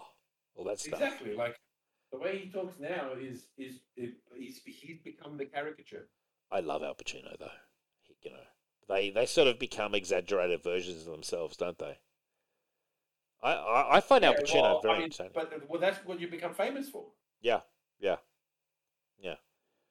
Harrison Ford, good dry delivery. Let's be honest, maybe Nicolas Cage wouldn't even be as relevant or as noteworthy or even rememberable if he didn't do all those movies being Nicolas Cage. Yeah, if he hadn't done Face Off and been so sort of out there, would we remember him? I mean, that was part of his appeal, you know? Interesting. Yeah. But you have to remember, he was doing Nicolas Cage before he even went broke. Yeah. I mean, go and watch, if you want to see, like, the most famous, like, early Nicolas Cage being Nicolas Cage, I think it's called Vampire's Kiss. Yeah, true, yeah. There's the one scene where he literally goes through the entire alphabet. Do you know what I mean? I mean, that is so Nicolas Cage. Yeah. So, let's be honest, he was doing Nicolas Cage before, like, Nicolas Cage was a thing. No, I hear you. He's always laid it on fairly, you know, cheesily. I enjoy it. By the way, he can't turn and say that he hasn't got to play different because Con Air. Yeah. He didn't play Nicolas Cage in Con Air. He played the more silent Southern tough guy. Yeah, great movie. Leaving Las Vegas, man. Leaving Las Vegas. What a film. Leaving Las Vegas. And there was even the movie The Knowing, I think it was. Yeah. Again, he was a very dialed down, almost like just regular role. But I think you find that the movies that don't have Nicolas Cage in them, I don't think they do as well. What about Ghost Rider? When Nicolas Cage is being like batty and a bit over the top, his movies become popular because of the memes, because of the wackiness of them, not because they're good movies. But it's people hear about how wacky and weird or overacting is, and then people just go and flock to it, and they almost become cult hits because of how over the top. Well, that's what they're looking for. I think a lot of these studios are looking for that when they hire him for a lot of these direct to DVD movies or direct to video. Yeah. Well, what's another movie he did? Something violent? Was it the... What was that, Rich? You're dropping out. The one was it's not the violin, it's the mandolin or something. Or was it the Captain Corelli's Mandolin or something? Yeah, that's it. What? Again, see, he's done lots of movies where he hasn't been Nicolas Cage. Sure. So I'm not sure what he's talking about. Like, I think it's selective memory. Yeah. No, you could be right there, Rich. I think he's trying to play the victim. He's playing the victim card. I think he's forgotten that he's actually done movies where he hasn't been asked to be over the top Nicolas Cage. Yeah. And there's quite a few there. I'm just remembering them as they're coming into my head, and there's quite a few. No, definitely. I mean, he's played against type, basically, is what you're saying, and you are right there, you know. So it is what it is, man. Now, we've got a big, big item here, and I want to put it on front and centre page. And this is something that I feel strongly about, but I want to get your opinion. So Superman was confirmed by a DC writer to have been sexually tortured and raped by the Soviets in a retcon of a World's Finest two-parter from the 1980s, and I want to... I'll quote from the article where I read this from. I believe it was Bleeding Cool. Okay, so according to 12 Years a Slave screenwriter turned comics author John Ridley, who I believe also did that future Batman stuff, his decision to pen a story for DC Comics in which Superman is implied to have been sexually tortured during one of his previous Silver Age adventures was made in order to provide commentary on his personal perception that the prevailing culture in this country is when bad things happen to people who are traditionally marginalised, there's this feeling of, okay, we get it, it was wrong, let's just move on. And I want to say, firstly, I believe it was an early 80s World's Finest, which would make me Bronze Age, not Silver Age. But anyway, Now, if you read into it, it was on Bounding Into Comics. In the original storyline, I've not read the original issues yet, but I read the breakdown. Basically, Batman, and I believe Superman, so both of them are captured by Soviets. Superman's depowered by kryptonite, so he can't fight, and they're sort of held as slaves for a short period of time, you know, and then they break out, blah, blah, blah. And Batman notices that Superman seems to be struggling more because he's not quite as naturally tough as Batman. Now, in essence, Rich, I want to get your view on this, that basically he did a Red and Blue storyline, John Ridley, in that Red and Blue comic, where Superman goes back to the scene and kind of relives it, I believe. And yeah, apparently this writer's saying he was sexually tortured and raped during the... I mean, just saying it makes me starting to feel mad. Where are you on it, man? I mean, I don't really care because the current stuff is not it's not the real characters anyway. Sure. Like, I mean, I don't mean to sound nasty, but there's not really anyone reading this shit. Yeah. Let's be honest. There's barely anyone reading this crap, so does it really matter? It's like, you know, it's a tree falling in the woods, alone in the forest. Yeah. Like, if no one wrote an article about it, probably no one would even know. I wouldn't have known. And this article brought it to my attention. That's my point, because no one's reading it. Yeah. Yeah, no one's reading that, which is why it has to be an article for people to go, what happened? Because no one's reading it. Yeah. And again, there hasn't been any fuss about it because no one's probably read the book. Well, I don't its sales are probably in the toilet. Mm. So I mean, I'm still trying to wrap my head around his point about the commentary. Well, what he's saying, I'm trying to figure out how raping Superman is a commentary on when bad things happen to traditionally marginalized. There's this feeling, okay, we get it. It was wrong. He's basically saying I'm trying to figure out how you get that connection. He's basically saying minor characters and potentially minorities get raped, etc., in shows all the time, and they don't spend a lot of time dealing with the consequence because they're minor characters. When he's, I believe, trying to flip it on his head by raping the biggest character of all, Superman, and I don't really care. I assume now. Okay, you've got a more nuanced view than me. I honestly think that doing this, raping Superman, is you are raping the country, you're raping the flag, and it's disgusting because the appeal of a character like a Superman, like a Captain America, is their values, their iconic stature. This is just, it's a desperate attempt to be edgy, and all it's doing is devaluing the character for no good reason at all. And I think it's cowardly. They've stuck it in this minor title. They've kind of probably hidden it away. And now he's coming out and crowing about it. I very much doubt he was crowing about it to Warner's. You know what I'm saying? Or even maybe to his editor. This brings me back to something I've said on the show before, and this is why I've said the reason I don't read a lot of modern comic books today is because a lot of writers today, all of them have agendas, right? Sure. This guy's got all one for sure. All they're interested in is pushing their agenda, and here's the problem. Yes, people say, comics have always had politics and stuff, and Danny O'Neill, and I go, yes, but Danny O'Neill didn't just put his words into any character.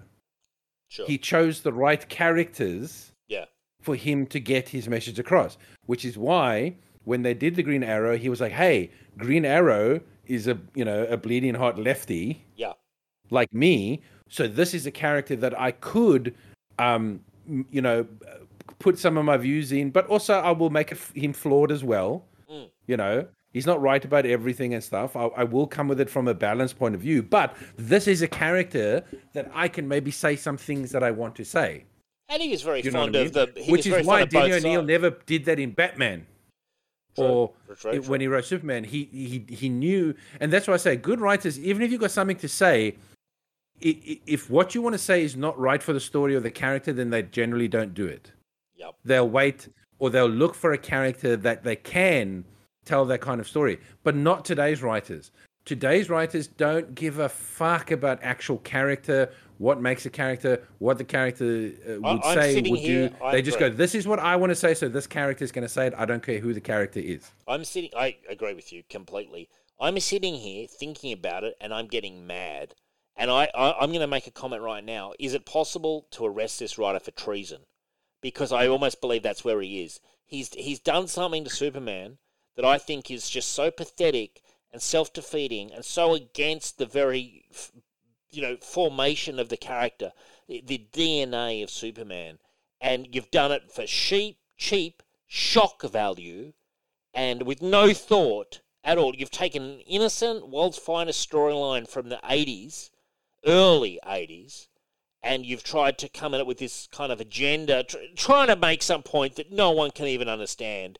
And then you've come out in the press, probably a year after it went to print, saying all this shit and getting it in everyone's heads. And I honestly am wondering, is it possible to arrest this guy for treason? Because that's what I think he's done. He may as well get out there and burn the flag in the street, because that's what he's done with Superman. Yeah, and I think it's unfortunately disgusting. No, you can't arrest him. But as I said, what a shame. Since we've done this show, sure, I've come to a realization is that, look, I'll give my points of view on the shit that annoys me and stuff, because it's the show, and sure, there's things that we read and watch and review and stuff. But when it actually comes to what is, as I like to call, canon, sure, the beautiful thing about media, I can choose where the canon stops and starts. 100%, yeah. So for me, Star Wars Legends is canon. This Disney stuff, don't care, doesn't matter. Okay. Whatever they fucking do, doesn't matter, because that's not the canon. It's not real. Yeah. Same with the Superman. For me, I've decided that I know there's some good stuff, but I'm talking about, like, if I'm going to pick a point to stop, I'm going to stop at New 52. Mm-hmm. When the New 52 started, that's when DC ended. Yeah. Well, you know what I mean? Yeah. And everything before that is all canon. And stuff that I enjoy, and I'll go back to, and I'll read. But generally, moving forward from that, I'll pick and choose. But I'll still disregard it, anything happening right now, as actual canon, I totally agree. As important or matters, because no one's reading. I've said it before on the show. There was one writer who was trying to claim the other day. They were like, "Oh my god, comic sales are up 109%. Ha! You all think comics do poorly." And again, you read that and you go, "Oh wow, they're doing wow." And then you go actually look at the actual breakdown, and fucking 90% of it is manga. Yeah, yeah. Manga is pretty much up 109%. Not Western comics.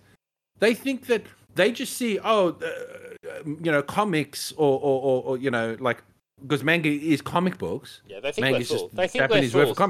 They think that implies them as well. They're idiots. They think we're fools who can't look at breakdowns of data, and we can. And they've been exposed as liars before, and they're liars now. And John Ridley, yeah, that's my point. John Ridley, no. take a fucking break. Take a fucking break. I've had enough of this guy. Go back to screenwriting movies and going for Academy Awards or whatever else you want to do. But don't come back to Superman. You've raped Superman, and you're out. You're out the door. That's how I feel. That's how I feel about it. Well, look, it's not at the same level, but you remember when they made Frankencastle, right? That was bullshit. Yeah, the zombie. Yeah, but you've disregarded that as canon, correct? Totally, 1,000%. Like in your brain, that never happened. Yeah, definitely. Yeah. So it's the same with modern comics today. I just go, yep, none of this is happening. Oh yeah, and the fact that he made it. You know what? Also, I mean, I'll get off this topic because my view is very, very plain. I've said the guy should be arrested for treason, but the thing that I find so funny is the cowardice. So he put it in this kind of minor spin-off title. He put it out there. He was quiet as a church mouse. And now, a year later, he stuck his little head up and he's made these comments. And doesn't it scream, "Oh, look at me, I want some attention, please." Yes. And can I say something funny? I just realized something now. Mm-hmm. Where he goes, when it's bad things that happen, tradition, blah, blah, the feeling is, okay, we get it, it was wrong, let's just move on. And it's so funny because that is exactly my feeling on this book. Yeah. I'm like, okay, whatever, it's wrong, it's shitty, and whatever, can we move on? Yeah, can we just move on? So it clearly didn't work on me because I'm like, yeah, whatever, it's shitty, it happened, can we move on? Exactly, yeah, exactly. I also am questioning, was Batman raped as well? Like, because that's the part where I'm like, hey, fuck this guy. He's come after Superman. Is he also doing it to Batman? Because if so, he can fuck off, basically. You know, like, I don't mean to be brutal, but, like, really. But you would assume they would have to, wouldn't you? I mean, why would they only rape one of them? I don't know. I really don't know. I hate the storyline that much. Okay, moving on. So, box art for a new piece of merchandise from Doctor Strange in the Multiverse of Madness has leaked, Rich, and it appears to confirm a villain not previously seen in the Marvel Cinematic Universe. Now, I'm trying to say the name here. Shuma Gorath, the great old one and long-term nemesis to Doctor Strange. Are you familiar with this character? I believe it's the Big Eye. Honestly, never heard of... is that the Big Eye? No, I think it is. You're talking about the eye with the tentacles? That's what I think it is, yeah.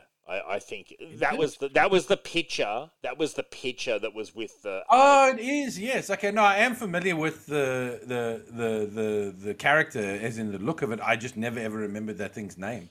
That character was even in Conan recently, a Conan thing recently, if you recall. No. I'm not talking about recently. It was actually in the very first Marvel vs. Capcom game, I think. It was. You're right. It was, actually. Yeah, now that you say that, I only know the visual of it. I didn't even know what it was. Was it a villain or something? I can't even remember. Yeah, it is a villain. It's almost like a bit more. It's a bit more Lovecraftian. This kind of creature when you think about it. I think he's in some Conan stories from back in the day too. There's some Conan stories that he's actually in as well. I mean, I'll be honest with you. It's not exactly a very original design. Like, I mean, if you think about it, I mean, even the Watcher in the lake looks very similar to fucking, like, you know, it's just an eyeball with tentacles. It's not exactly the most unique design. I'm looking at one picture here where he's really insane. He's got massive teeth going on as well in the Conan storyline called The Second Coming of Shuma Gorath. So they've obviously also, that's kind of cool though that Marvel had a character that was back in the Conan Marvel stories, but he was also in the Doctor Strange stuff. That's actually cool, though, doing that back in the 70s. That is a cool little crossover. Yeah. So are you excited by his appearance in the movie, Rich? I mean, is it just an appearance, or is he actually the main villain? I don't know. The movie's not out yet. I mean, it'd be cool to see him. I don't think it could be the main villain, but I mean, it would definitely be cool to see it. Yeah. Actually, I've just seen a screenshot. It's throwing a bus or something. Yeah, it's doing something like that. But anyway, it doesn't look good in that screenshot, but we'll see. but like, we don't know. Like, that's just a screenshot from the comics, though, isn't it? No, I'm actually looking at a Doctor Strange 2.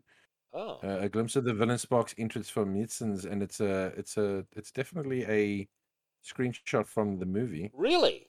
Okay, you're looking. I'm googling this as we talk, because I was looking at comic book stuff. I didn't realize that they actually had well, I'm not seeing anything. All I'm seeing is all this bullshit about Doctor Strange and like titles and stuff. So flick us over the of the picture and I'll have a look at it while we're doing all this shit. So yeah, but anyway, I mean, look, I'm up for the villain. This is what I was saying. This is what I want in the original Doctor Strange movie. I can see it now. Yeah, okay, I can see it now, Rich. Oh, you got it? Where it's picking up the bus? Yeah, no, it doesn't look good at all. She looks terrible, but are we confirmed? It looks okay if it's just the monster that appears that is summoned by like the main villain. You know, it's just something for him to beat. But yeah, I mean, I just can't see that being the actual villain. It looks too small. In a comic book, yes. In a movie, not so much. Just looks too small for me.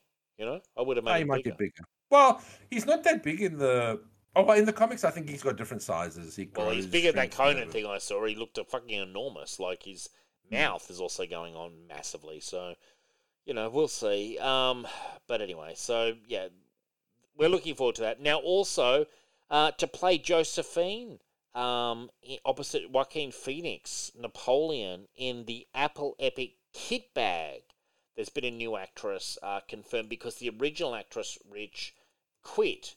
From it. I don't know if you're familiar with this. So Ridley Scott, who did recently, what did he do recently, Rich? He did the Last Duel. The Duel. And he did that House of Gucci thing. That looks terrible. And now Vanessa Kirby is coming. I'm actually looking forward to watching that. Vanessa Kirby is the new actress who's going to play Empress Josephine, and Joaquin Phoenix is playing Napoleon, which I think is an interesting bit of casting. I'm actually quite excited. I love a Napoleon story, so I'm kind of interested to see what this will be about. The film is an original and personal look at Napoleon Bonaparte's origins and his swift, ruthless climb to emperor, viewed through the prism of his addictive and often volatile relationship with his wife and one true love, Josephine. And I think it's got a horrible title, Kitbag. What a crap title. Like, nothing about that title tells me it's a Napoleon movie, you know? Especially if it's supposed to be an epic. I just think Kitbag. Like, really, that's the best you could do? Like, that is the best they could do, yes. Terrible. No, I actually think that deserves mention on a worst ever title for a movie. Like, to do a Napoleon movie and not have the word Napoleon in it, I think is a mistake in the first place, you know? I don't know. I would have called it Napoleon and Josephine, frankly. You know, I would have kept it real simple. I sometimes think they overthink things, you know? Well, yeah, or try and be too clever. Yeah, I just think that's just awful. Now, we had this person, Rich, and I asked you before we did the show, Vita Ayala. Vita Ayala, thank you for the pronunciation. I must admit, never read a comic of her, never knew she existed ever until today. Keep it that way, Matt. Keep it that way. Never heard of her in my life until today, when Vita Ayala stuck her head out and made some comments, Rich, which I think we want to go into here. So Vita Ayala, I'm looking at her right now, says no cis dudes, CIS, should apply for associate editor position at Marvel. And she did, oh my God, she did Nubia and the Amazons, Rich. Oh my Lord. Right, she has done that terrible Children of the Atom. Right. Where she basically created a black female Gambit, white female Cyclops, black Archangel, fat white, Jean Grey, but a guy. Right. Jesus. But they're not actual mutants. Apparently, I think it's their costumes again. Anyway, it's absolute fucking bullshit. Fucking woeful. Her stuff is pretty fucking terrible. It is terrible. She's done the Static season 1 as well, which was gross. She's working on New Mutants now, I believe. Or something. She is such a hack writer. I do not understand how she keeps getting work. Okay, I shouldn't say I don't understand how she keeps getting work.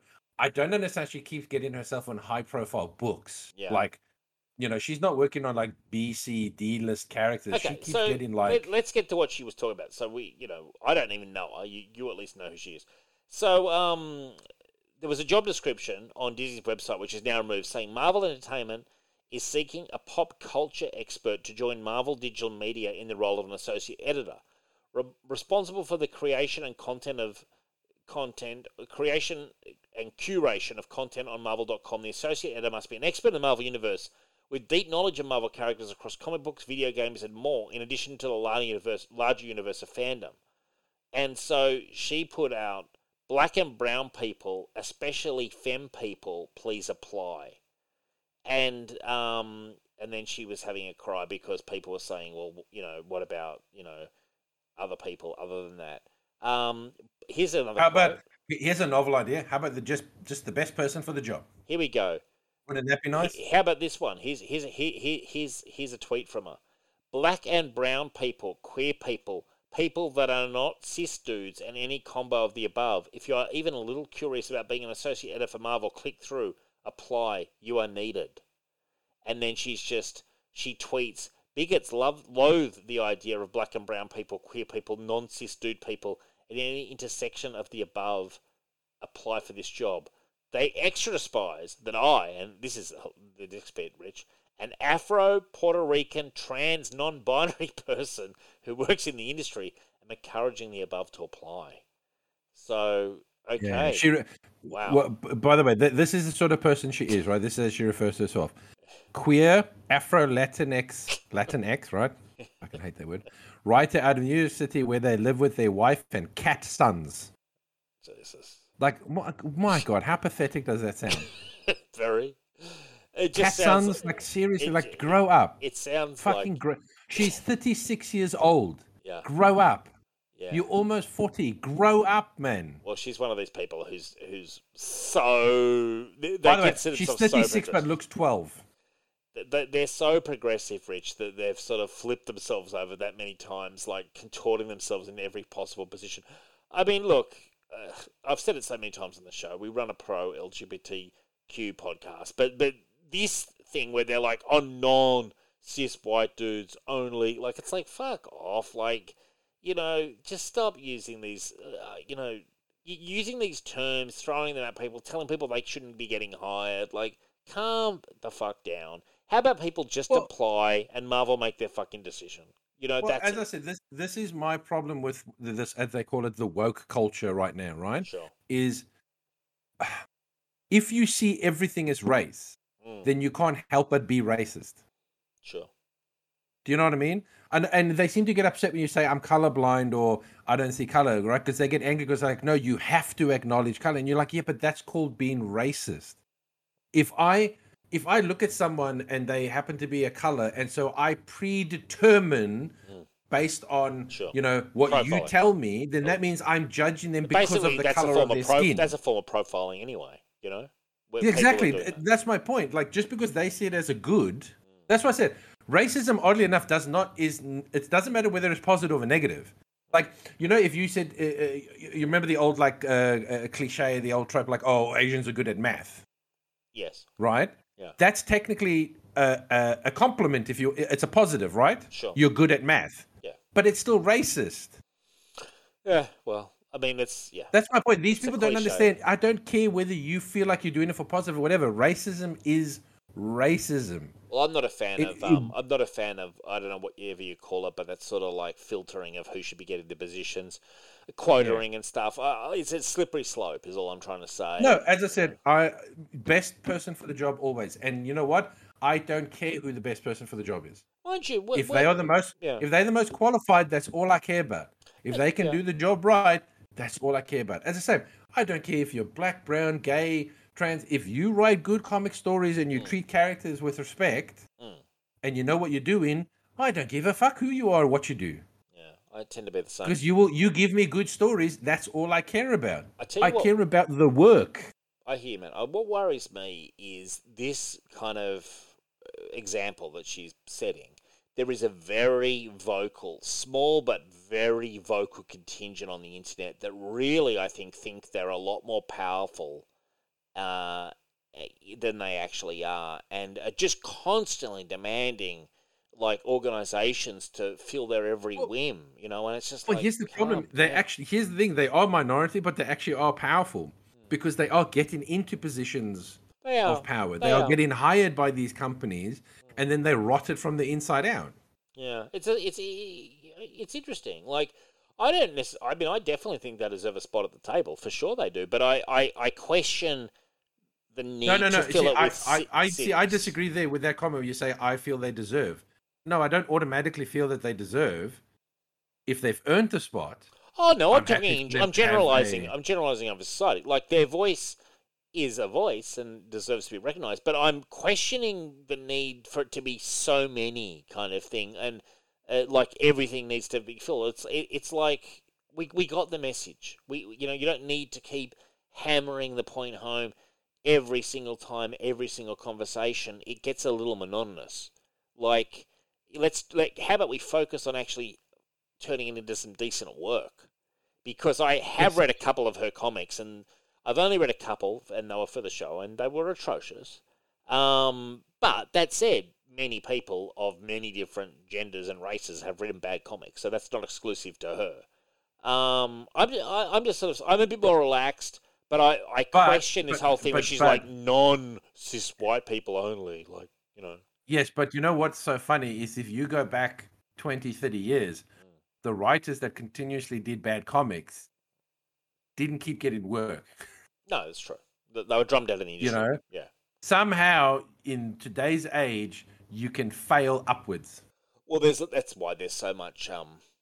That's why that every single writer plays the PC card so hard at Marvel because it obviously is a badge of honor and a badge of acceptance. And they flash that card constantly, and they contort themselves over into every single position, and it's just, it must be exhausting to have to try to stay on top of it, because it's the goalposts are forever changing, and it's a pointless it's a pointless task. And only someone like her, who has gotten herself into a position where she's like, I cover so many categories, you know, she must feel like I'm almost untouchable. You know what I mean? Like, because she's like, I tick so many boxes. Oh, I'm sure she does feel, because her sales have been in the toilet, yet she keeps getting work. Yeah. So she must feel untouchable. A day will come, though. There's going to be a reckoning when it comes to the backlash. Isn't always just extremists. Like, the backlash can be felt by the mainstream themselves, people like myself who are pretty much centrists, who sort of think,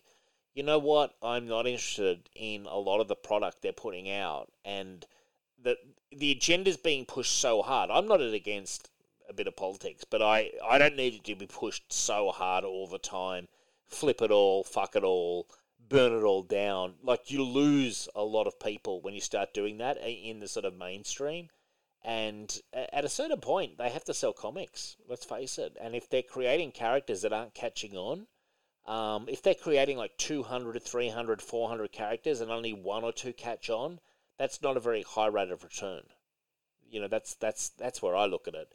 So interesting. The Bean Counters will be looking at her books, and by the way, that position has already been removed from Disney, and it will be interesting to see if there's any pushback. But she probably right now feels fantastic, because she's got her name up in lights, and you know, she's got people talking about her and everything else. So she's probably feeling like, you know, I've achieved something, you know.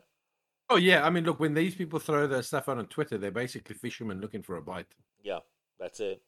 That's it.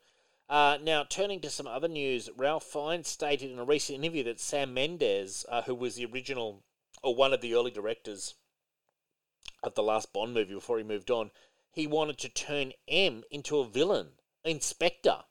So Inspector was the movie before the last one, Time to Die, whatever it was called. And he wanted to turn M. Am I right in saying M is the, is he the chief? He's the head of it? Yeah, he's the boss. So he replaced Judi Dench, yeah? So no, M has always been played by a different actor throughout the James Bond years. No, I know that, but wasn't that the character that Judi Dench played when she was killed in Skyfall?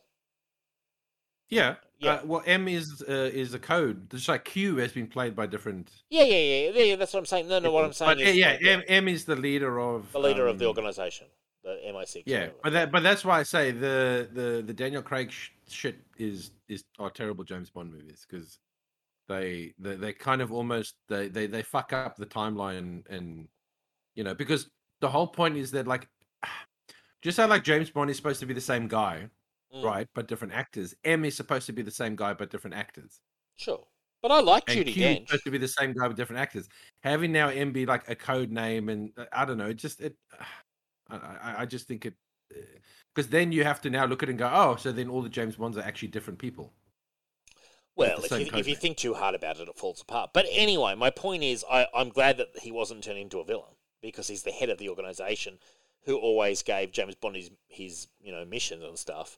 Over the many years, not just this Daniel Craig, but like many years. And you're right, Emma's been played, I don't even know who played it before Judi Dench, but plenty of people, yeah? And I'm glad that, I hate it when they do that. They did that with the Mission Impossible movie. You won't remember this, but the very first Mission Impossible movie, they made the character that was the head, Martin Landau's character was the head of Mission Impossible, a bad guy. I don't know if you remember that, but they made him the bad guy, and he was the guy who'd always given the missions. Yes. Yeah. No, that is correct. Yeah. I hated that then, and I would have hated if they did it to James Bond, which is, you know, it's kind of like a bigger sort of thing, and it just would have, I think, been a betrayal of the character. That's what you do when you're running out of ideas, kind of thing. Unless it's there in the inception, because then it can be brilliant.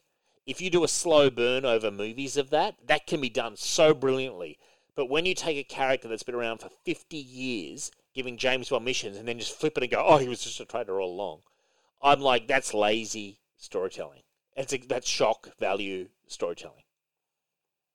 Yeah, but again, I don't care about these James Bond movies, so I know I like Skyfall and I like Casino Royale. They all ended with Pierce Brosnan, so what can you do? You don't like Casino Royale? I loved Casino Royale. Wow, thought it was pretty terrible. Jesus, really? Mm. Terrible. That's harsh. Honestly, after they made that movie, I can see why the studios never made that movie. It's not the best James Bond book. It was just the first one. I know it's the first one, but again, he was still finding his footing.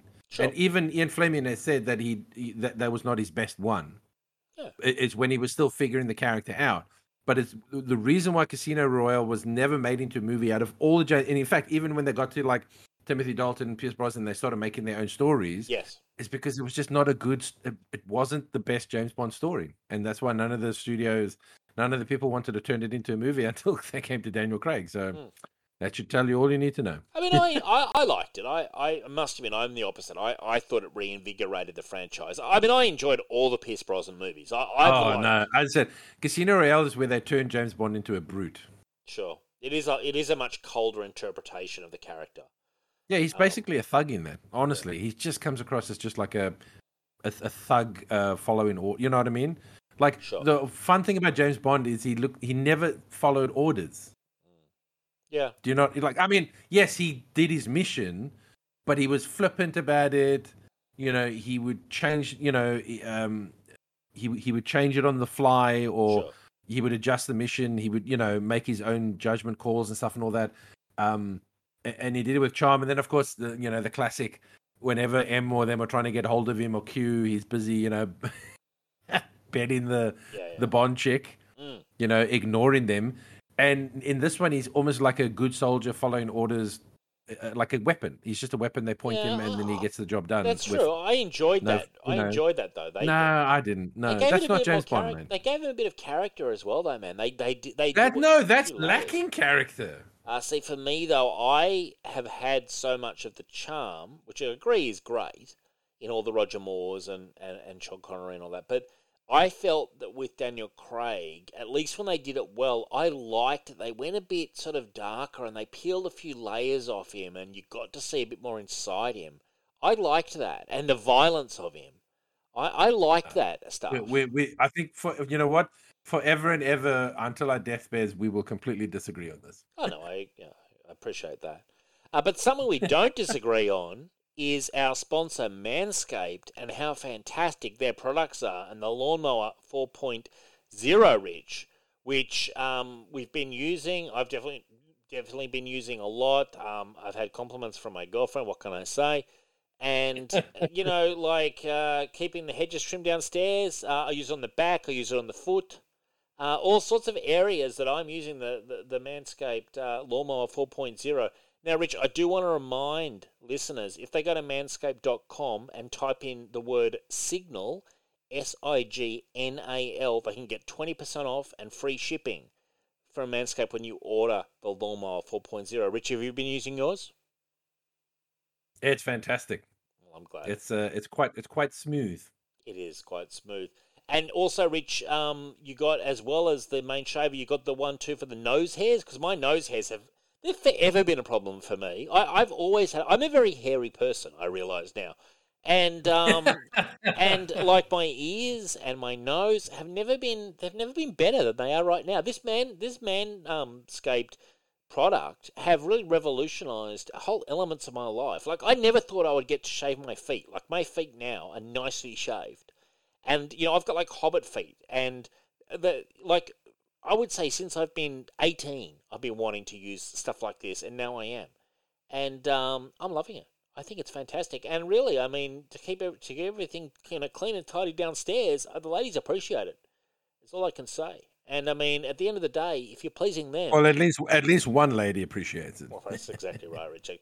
Very true. But I'm generalising for the female population, you know. Like, I mean, but I take the barometer that I've tested it with. It has been received very favourably, and I do encourage our listeners to go to manscaped.com, use the Signal code SIGNAL and get 20% off and free shipping for your product. Do it. I love it, Rich. Yeah, Scotch and Cola, do it, do it, do it. And thank you to Manscaped. We do deeply appreciate having them as a sponsor, and we hope the relationship continues for a long time. And I hope all our listeners, and if your girl's listening, get it for your guys. There you go. I mean, get them to tidy up. Get them to clean up their act. You know what I'm saying? That's what it's all about. Now, as we turn to our next thing, Rich, there's a big rumor. Adam the Computer brought this to me late one night, and I saw it reported afterwards. The rumor is the Flash movie is going to remove the Snyderverse from the DCEU continuity. Now, obviously that means, Man of Steel, Justice League, Zack Snyder's Justice League, Batman, Superman, all those movies, everything is going to basically be retconned by this Flash movie. Do you believe it, Rich? Do you buy it? Do you think it's happening? So here's the thing. Yes and no. It's basically going to be New 52 all over again. Okay. By that, I mean it's going to be a quote-unquote reboot, but we're going to keep some of the stuff. For sure. Like Wonder Woman, for example. I'm sure they'll keep. And Aquaman. Yeah? So what they're going to do is they're going to basically say the Aquaman movies are canon. Mm-hmm. The Wonder Woman movies are canon, but the Justice League movies not. Sure. And probably the Superman movies are not. Yeah. Because we're going to recast Superman and... Well, that's the thing. Like, obviously they're going to move forward because they're still making the second Aquaman movie. Mm-hmm. I'm sure there's going to, I'm sure they're still going to be working on the third Wonder Woman. This Flash movie, and from the sounds of it, if it does well, they'll probably want to stick with Ezra Miller. So they can't exactly get rid of all of it. Mm. So it's going to be a soft boot where they're going to say some of it stays and is canon and the rest is gone. So like New 52. It's basically Warner Brothers' very own New 52. Where does it leave Batman is where I'm thinking. Because Batman, played by Michael Keaton, turns up. We know that Ben Affleck turns up. What about Robert Pattinson? Will he turn up, do you think, as a hidden casting? And will they move forward with Robert Pattinson in a sort of interconnected... I hope not. Well, isn't the rumour that Matt Reeves' Batman takes place at a completely separate, enclosed universe? That is the rumour. Yeah, correct, yes. This is not tied to anything in regards to what they do in... So they could cast a different Batman, basically, and move forward with that. Look, you know what, Warner Brothers, let's be honest, just fucking make 20 different Batman movies all in different timelines with different actors. That's all you want to do anyway. I know, I'd like it. So where does it leave Black Adam, for example? Something like Black Adam, which is coming down the pipe. And Black Adam hasn't come out, and he's going to be fighting the Justice Society, so he can easily fit in with the new canon because it's not set in the same time period. Gotcha. That's just how like the Wonder Woman stuff can still exist because it happens in the past, so they can still have it that all that stuff happened. But she turned up in the prison. No. But my point is her movies can stand by themselves. Yes, right. Her movies don't need the Snyderverse because one happens in World War I and the other one happens in the 80s, which completely predates the Snyderverse. So her movies can stand. And honestly, the Aquaman movie pretty much almost makes no reference to the Snyder Justice League movie, really. So hardly any, they can kind of still stand on their own. So... All right, so it's only a partial sweeping of the board, probably cleaning up Superman and Batman up, probably more than anything. They'll definitely recast the. I don't think Ben Affleck will obviously be the Batman anymore, and from the sounds of it, Henry Cavill probably won't be the Superman. So, but again, there's also the rumor that they actually not going to go ahead with a new Batman and a new Superman. They will be in fact be replacing them with Batgirl and Supergirl. Right. But do you really... I mean, they could bring those characters in, but do you really think they're going to, launch that for all the movies moving forward, that is Batgirl and Supergirl? I don't think so. No, but I think it's how they'll do it is that they'll have their Robert Pattinson Batman, and then they'll have Batgirl in the new universe until they maybe decide after the Pattinson stuff, if that goes ahead, if they are going to make the three movies, then maybe if they want to bring a Batman into the world. And from the sounds of it, they don't want to do Superman, so they're going to keep with the Supergirl that they introduced in the Flash movie. I don't understand their reluctance to do Superman. I that's what I don't get. They seem to have a real problem finding... I don't think it's that hard. I think there's a lot of material out there that you could do a movie of Superman. I don't actually see it as that challenging, really. I think it's because, I'll be honest with you, I don't think studios know how to do the simple Americana anymore. Mm. You know what I mean? But they do it on the TV and stuff. It's not like they don't... Well, that's what I said. I'm hoping... Yeah, but again, is getting the right people who can actually do it is my point. CW is kind of doing it, and to everyone, a lot of people, their surprise is this very Clark and Lois living on the farm with their two kids has done very well. It seems to be a fairly popular show. So it shows that people do want your classic Superman, but TV and movie, very different. They are, different but people.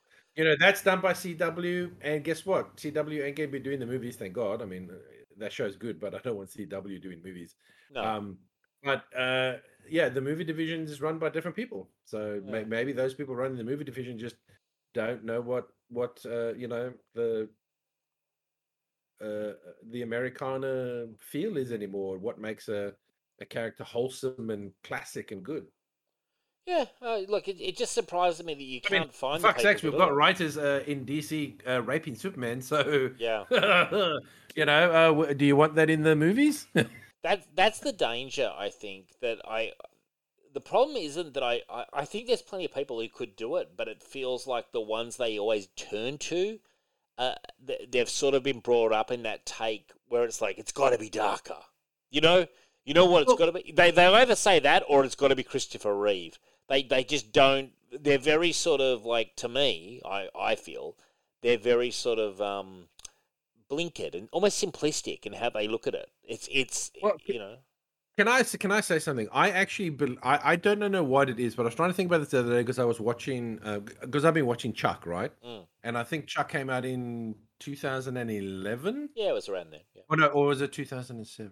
It was around 2007, and it finished in about 2012 or something like that, I think, or 2013. Anyway, I can't think of a lot of modern shows today that are just good, wholesome stuff that's everything seems to be dark today, or different levels of darkness. I don't feel in the 80s, everything was the good guy. Sure. You know what I mean? Black and white, good and bad, all that sort of stuff. Now, I'm not saying everything has to be like that. But what I'm saying is that if you go back, if you come now 2016, 2021, in that 5-year period, the shows that seem to be your popular stuff is your Boys, your Breaking Bad, your Sopranos, your Game of Thrones, it's all this darker stuff with no classical good guys or Ozark and stuff like that, or just that wholesome, which I kind of feel is missing. You need a balance, and I feel there's an imbalance at the moment. So you could argue that maybe the 80s the imbalance was there was too many clean cut good guys, but now you kind of and I think maybe the 90s, early 2000s was a good kind of almost balanced a little bit. It would seesaw a little bit. But right now, I just think it's now just gone the other way, where it's imbalanced towards the darker spectrum. Well, partly that is because more complicated characters, characterizations as well, in TV. Can I be honest with you? I don't know. I feel that's a crutch where people go, oh yeah, but if it's just a classical good guy, it's not nuanced or it's not, interesting. It's yeah, it is. You can. That to me is you saying that you're not a good writer. Well, I'll tell you a show that... A person who says that I can't write a nuanced character if he's just a classical good guy. I'm well, then be a better writer. I'll tell you a show that had a classical good guy but had nuanced characters with Rockford Files. Very good writing. Very good writing. Jim Rockford was a good guy with some rough edges and had some rough friends, but in essence was an all-American good guy played by James Garner. But yet it was a very nuanced show and it had plenty of... quite deep characterization. Another nuance was Maverick. Yeah, for sure. He's a bit of a rogue, he's a bit of a scoundrel, but he's a good guy. Yeah. It's interesting. I'm just saying, I think you need to have a good balance. I don't know, you can't go from one end to the end, and I think we're in such a period now where so many writers are writing like edgy, darker characters that I don't think there's anyone currently writing now who could probably actually do a good, wholesome character. Well, you want a straighty 180, basically. Is that what you want? You want sort of like the guy from Gunsmoke. What was his name? You know, the lead character in Gunsmoke, Matt Dillon. You know, that kind of character. It's just a straight out white hat. Is that what you're after? No, not saying it has to be a straight out white hat, but I'm just saying you need a mixture of straight white hat, nuanced good guys, bad guys. Like, I just feel like we never seem to have a balance. It's always it's always imbalanced in a decade or something where because everyone's chasing the fad. Sure. You know, well, that's a part of it, yeah. If Sopranos is popular or Breaking Bad's popular, then everyone wants to chase that Breaking Bad. I was going to say that's actually the biggest factor of all. That like stuff like Breaking Bad was so popular that it, and like The Wire, they were so popular and influential that they've influenced the next sort of 10 years because people are chasing that, and influenced by and chasing the mixture of the two, and that's kind of where you are. So you're sort of seeing a lot of anti-heroes or sympathetic villains. You know, if you want to call Walter White a villain, you could. You know, but some people would say he's an anti-hero, some people say he's a villain. But regardless, if he's a villain, he's a deeply characterized villain with some sympathetic qualities, etc. So that's kind of what you point to. I don't mind so much. I quite like the darker stuff, but I get you, man. You've always enjoyed you like good versus evil, you know? And differentiated lines. I mean, as I said, I mean, I'm a guy that grew up watching The A-Team. Sure. Or MacGyver. Sure. You know what I mean? So yeah. I like my heroes. And like I've always liked my heroes. I've always been drawn to them. And in MacGyver, for example, you never once questioned MacGyver. He was just a good guy, basically, at the end of the day. You know, but but again, you see, and that's why I say it depends on the type of show you're doing. The fun of MacGyver, because he was, again, as a classical good guy, he was never going to stray, but the fun was the adventures. Yes. The fun was how he was going to get himself out of the sticky situation in what clever way. So my point is, you can do it. You just got to find the hook. Yeah, it's true, man. Well, yeah, I hear you, man. And I mean, you know, it's interesting. You know, and with the A-Team, the fun was their interactions with each other because they were such different characters. Yeah. Now, while we're talking about this, the CW, which is the home of DC and dark teen dramas such as Riverdale, is going up for sale. So, Richard, the network that brought us the Arrowverse is now on the chopping block, is the big rumour. And AT&T, their owners, are deeply in debt. Very deep. Oh, yeah. AT&T have made a lot of bad purchases, I think. Yeah. And so they want to sell. Now, I would have thought that the CW, with no knowledge, I would have thought that would be a cash cow and a half. But apparently a lot of their revenue stream has lessened because they've pulled back a lot of their product to their exclusive services, streaming services. Whereas before they licensed a lot of it out, I believe that is a factor. So that's contributed to those shows making less money. Now, I would have, like, with no knowledge of the inner financials, I would have thought CW would have been churning the money out for years. But I read a report today that said it's never been profitable. So it was never, if it's not going to, it's probably never been profitable because let's be honest, when you're in the entertainment industry, it's actually very hard to be profitable because you're always spending money. Hollywood accounting. But I would say I would probably say it was less unprofitable like 5 years ago. Mm. Yeah. Like when they were at the height, when the Arrowverse was like massively popular, Flash was massively popular, and they had the Legends. Yeah. I think that was where they were probably maybe breaking even or, you know, not as losing as much money. And don't forget Supernatural as well. That was a show, wasn't it, on CW? Yes. Yeah. Supernatural was popular, but I'm just saying they hit a nerve with the Arrowverse because that spun out three shows, Arrow, Flash, and Legends. Yeah. Do you know what I mean? Yeah. But the problem is that I don't think they've managed to maintain the level of quality. Mm.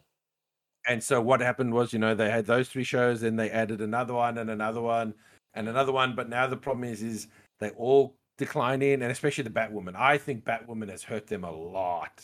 Well, Batwoman was terrible. And it had not just terrible, it also had really bad press because the actress who they originally had left. There was, you know, all sorts of shenanigans going on. It wasn't a good show. You know, it was up against it. So I think they've definitely hurt themselves because you must remember when they started The Flash and all that, and Arrowverse and all that, there wasn't much of this crap and talk going on. You know, we're talking about like people like Vida Ayala and all that sort of stuff. You know, with all this agendas and stuff. But ever since they've sort of maybe taken that on board, again, it's gone in decline, and they probably they've become super unprofitable again. Yeah. So you can. I don't know. I think they should. Yeah. I you know what? I would not. But I wouldn't buy them honestly. Well, I was just, I mean, I'm, you know, I'm not a Hollywood accountant. I was just surprised that they weren't. I thought they must have been making squillions because there's been so many shows that have done, you would think, well, there's been a factory of shows and content that's been everywhere. But as you say, it's also Hollywood accounting. Hollywood doesn't want to make profits because of the tax implications, you know? They were probably also making profits. More money when everything was televised. Yeah. I think since they try to do their own streaming thing, I mean, you know how hard it is to do your own streaming thing. It's way more profitable to actually sell it to a streaming service. Yeah, but apparently, or rent it or hire it or whatever it is. Supposedly, HBO Max is really, really doing well. Like that's all the reports. No. But CW doesn't have the library. Is my point. Right. Yeah. Of something like your HBO Max or even your Disney. Like I'm sorry, but the CW doesn't have as a massive amount of. Quality shows that can supplement a streaming service. But here we go. Okay, so according to Variety, HBO Max will become the exclusive streaming home for all the CW's DC Comics television shows. Now, has that happened yet? I'm not sure. I don't have HBO Max. I couldn't tell you. I do, but I'm not sure. Like, certainly some of them are there. Such as Superman and Lois, but I'm not sure if all the Arrow shows are on there because I think some of them had prior deals with Netflix and the like, you know. So I'm not sure. I'm not sure about that actually. Certainly some of the Arrowverse shows are on HBO Max, but I don't think it's everything. And I guess we'll find out. But the comment was that those shows were making more money by being licensed to like a Netflix, etc., and sold to them. Here we go. Yeah, I would imagine. Yeah, so we'll have to keep a space on this. We'll have to keep an eye on this and see what's going on because to me it would make sense that all those 1.2 million Arrowverse shows would all turn up on HBO Max because it would make the platform even because it's already got a strong DC focus. It would just add more. Right now it's definitely got Doom Patrols on there, Young Justice, Titans, and Harley Quinn are all on there. Supergirl's definitely on there, but I don't think they're all on there. So we'll see what happens, Rich. We'll certainly see what happens if they sell CW, and maybe if they sell it to another organization that can sort of monetize it a bit better as well, because it doesn't feel like AT&T have done a particularly good job in monetizing the DC projects. You know, to an extent. I don't know if anyone will buy them, but someone might buy their catalog. Yeah. To put on their streaming service. I don't know if anyone will actually buy them to... But if if you buy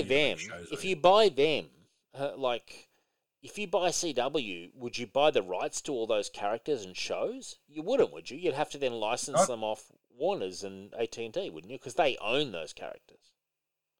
No. You wouldn't own the characters, but you would own the TV show. Right. So you could keep those TV shows running. Yeah. So for instance, like Netflix could buy CW and then just put all the shows on their streaming service. Gotcha. And but not continue to make any of their shows. Just go, we basically just bought the library. Right. I wonder. And it's all going to be on Netflix now. But I wonder, like the question I'm asking, I don't know the answer to. I wonder if you do that, if you then still have to pay a licensing fee to Warner's / AT&T. No. You know? I think you would maybe have to if you wanted to continue to make shows. Right, but if you just wanted to buy the library. Continue licensed characters, but yeah, if you've bought the library for the streaming, I think that is different. Okay, well, interesting. We'll watch this space.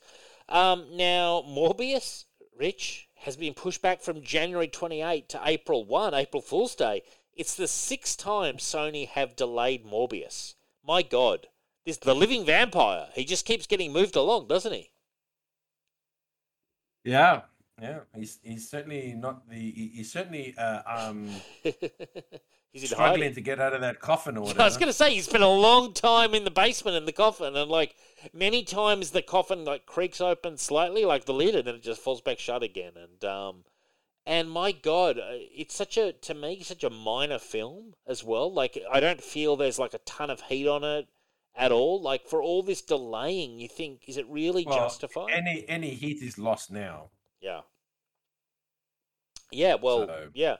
You would have thought after the highs of Spider-Man that they might have been eager to pump it out. You know what I mean? Like, maybe they'll put a Spider-Man scene in it. That might actually be something they might do just to try to... I honestly have no idea how this... I mean, the only thing I can think of is reshoots or something because I don't understand how it's not ready. Yep. Like, how is it still not ready? I don't understand. I mean, it's not fucking Lord of the Rings. Yeah, you know what I mean? Yes, you're not, it's not this massive epic that takes you like 3 years to make. I don't understand it. I really don't understand how this movie's not ready yet. No, I know. Well, surely some of it's because they're trying to ride the wave of COVID, perhaps, and they're trying to see if they can squeeze it to make some more money at the box office. That could be part of it, you know? Because they know they've got at best minor hit on their hands, so they're thinking if they can just get past this Omicron crunch, maybe by April audiences will flock to the theaters more, blah blah blah. Well, maybe they're doing a Spider-Man scene. That could be something they might do to try to pump it, something like that. I'm anticipating that's the logic I'm going at, because otherwise I don't see the point of just constantly delaying this thing. Like, it's just like, really, you start to lose the interest of everybody. Oh, yeah. I mean, I can't think of too many movies that are continuously delayed that come out and do well. It's normally the studio burying them more than anything. Yeah, yeah. Because, again, it's the same with video games and stuff. You know, when you announce a video game too early, and then you keep running into problems, or you keep delaying, and then finally when the game comes out, no one gives a shit. Yeah. It has to be a phenomenal fucking game. Yeah. No, I know. Like, or movie for people to care. If it even comes out, it is just even okay or good. Yeah, it's dead. No, that's right. That's right. Yeah, but you really, there's a sense of like audience betrayal amongst the hardcore fans who sometimes get way too excited too early as well in video games as well. Like, well, and I'll be honest with you, I think you should not even release a single trailer until you're pretty much ready to come out, and that goes for movies, games. Don't announce a movie, you know, 3 years in advance, 2 years in advance, you know, while you're still in the middle, release trailers and stuff.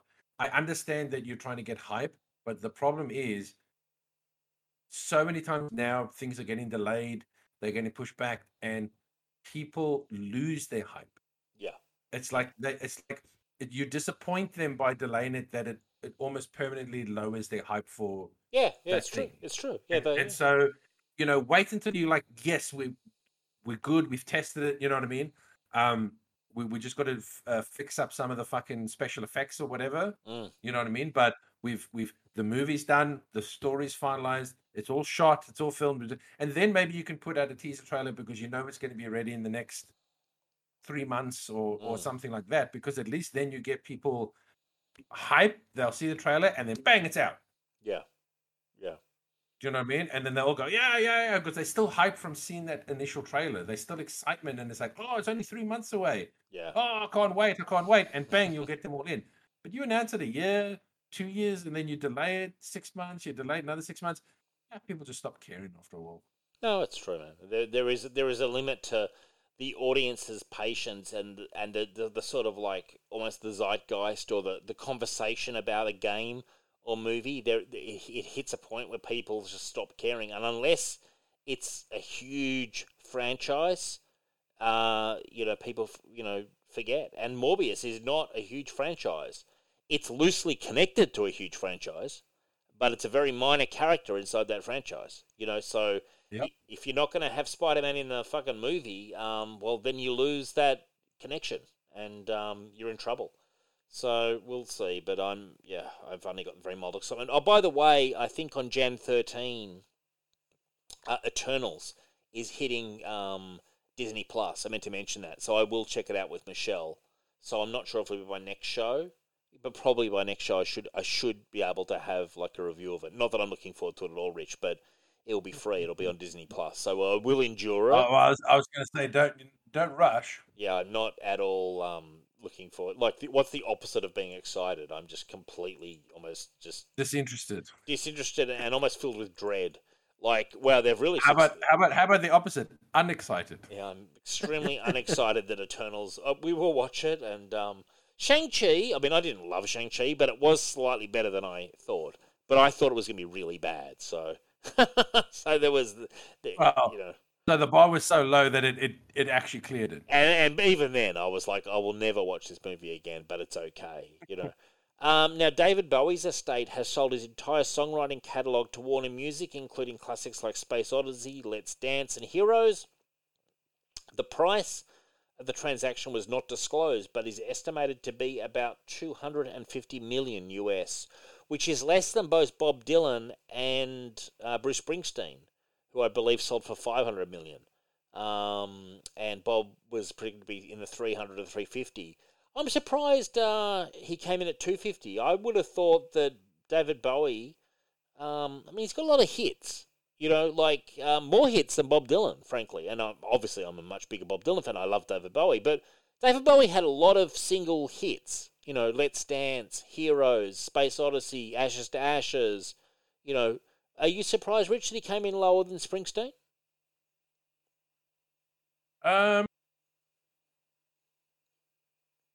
Probably. I mean, I don't know. I don't know. It's hard. I don't know. It's hard for me to actually ascertain the value of. Well, it's for commercials. It's for everything. So he's selling all the rights to it, so they can do whatever they want to do with it. I guess so. In essence, for a one-off payment. The only thing I can think of is that maybe Bowie's stuff doesn't lend itself as much to. Yeah, like commercials and stuff and all that as maybe some other library. I don't know. I mean, I don't know. I would probably say while David Bowie was famous, I do think he was more like niche famous. Yeah, true. Cult almost. You know. Yeah. Because he was like an oddity, a rarity. He was not everyone's cup of tea. Whereas you know, like your Springsteens and your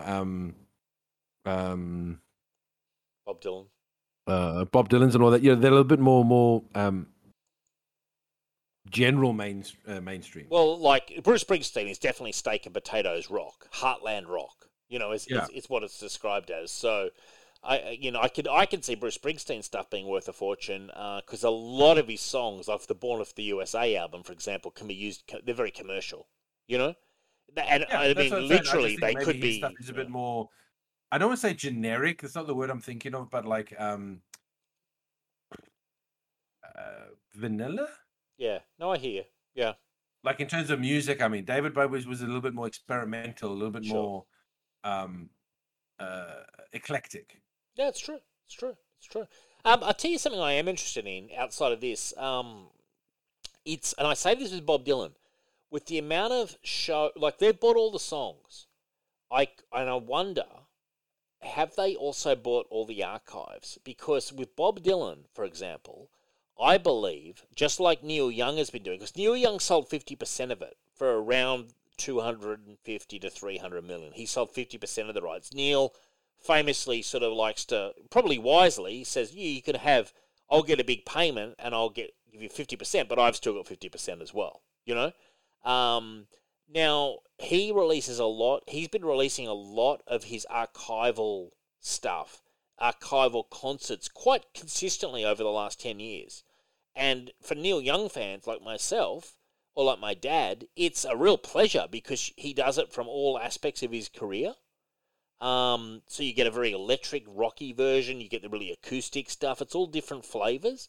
And I've thought, I wonder with Bob Dylan, because Bob Dylan, since... like around 1990, he's put out like 15 or 16 what are called bootleg series stuff of generally unreleased material and different versions of stuff. But I've always been saying, I wonder when he's going to start putting out more live stuff that we haven't seen before.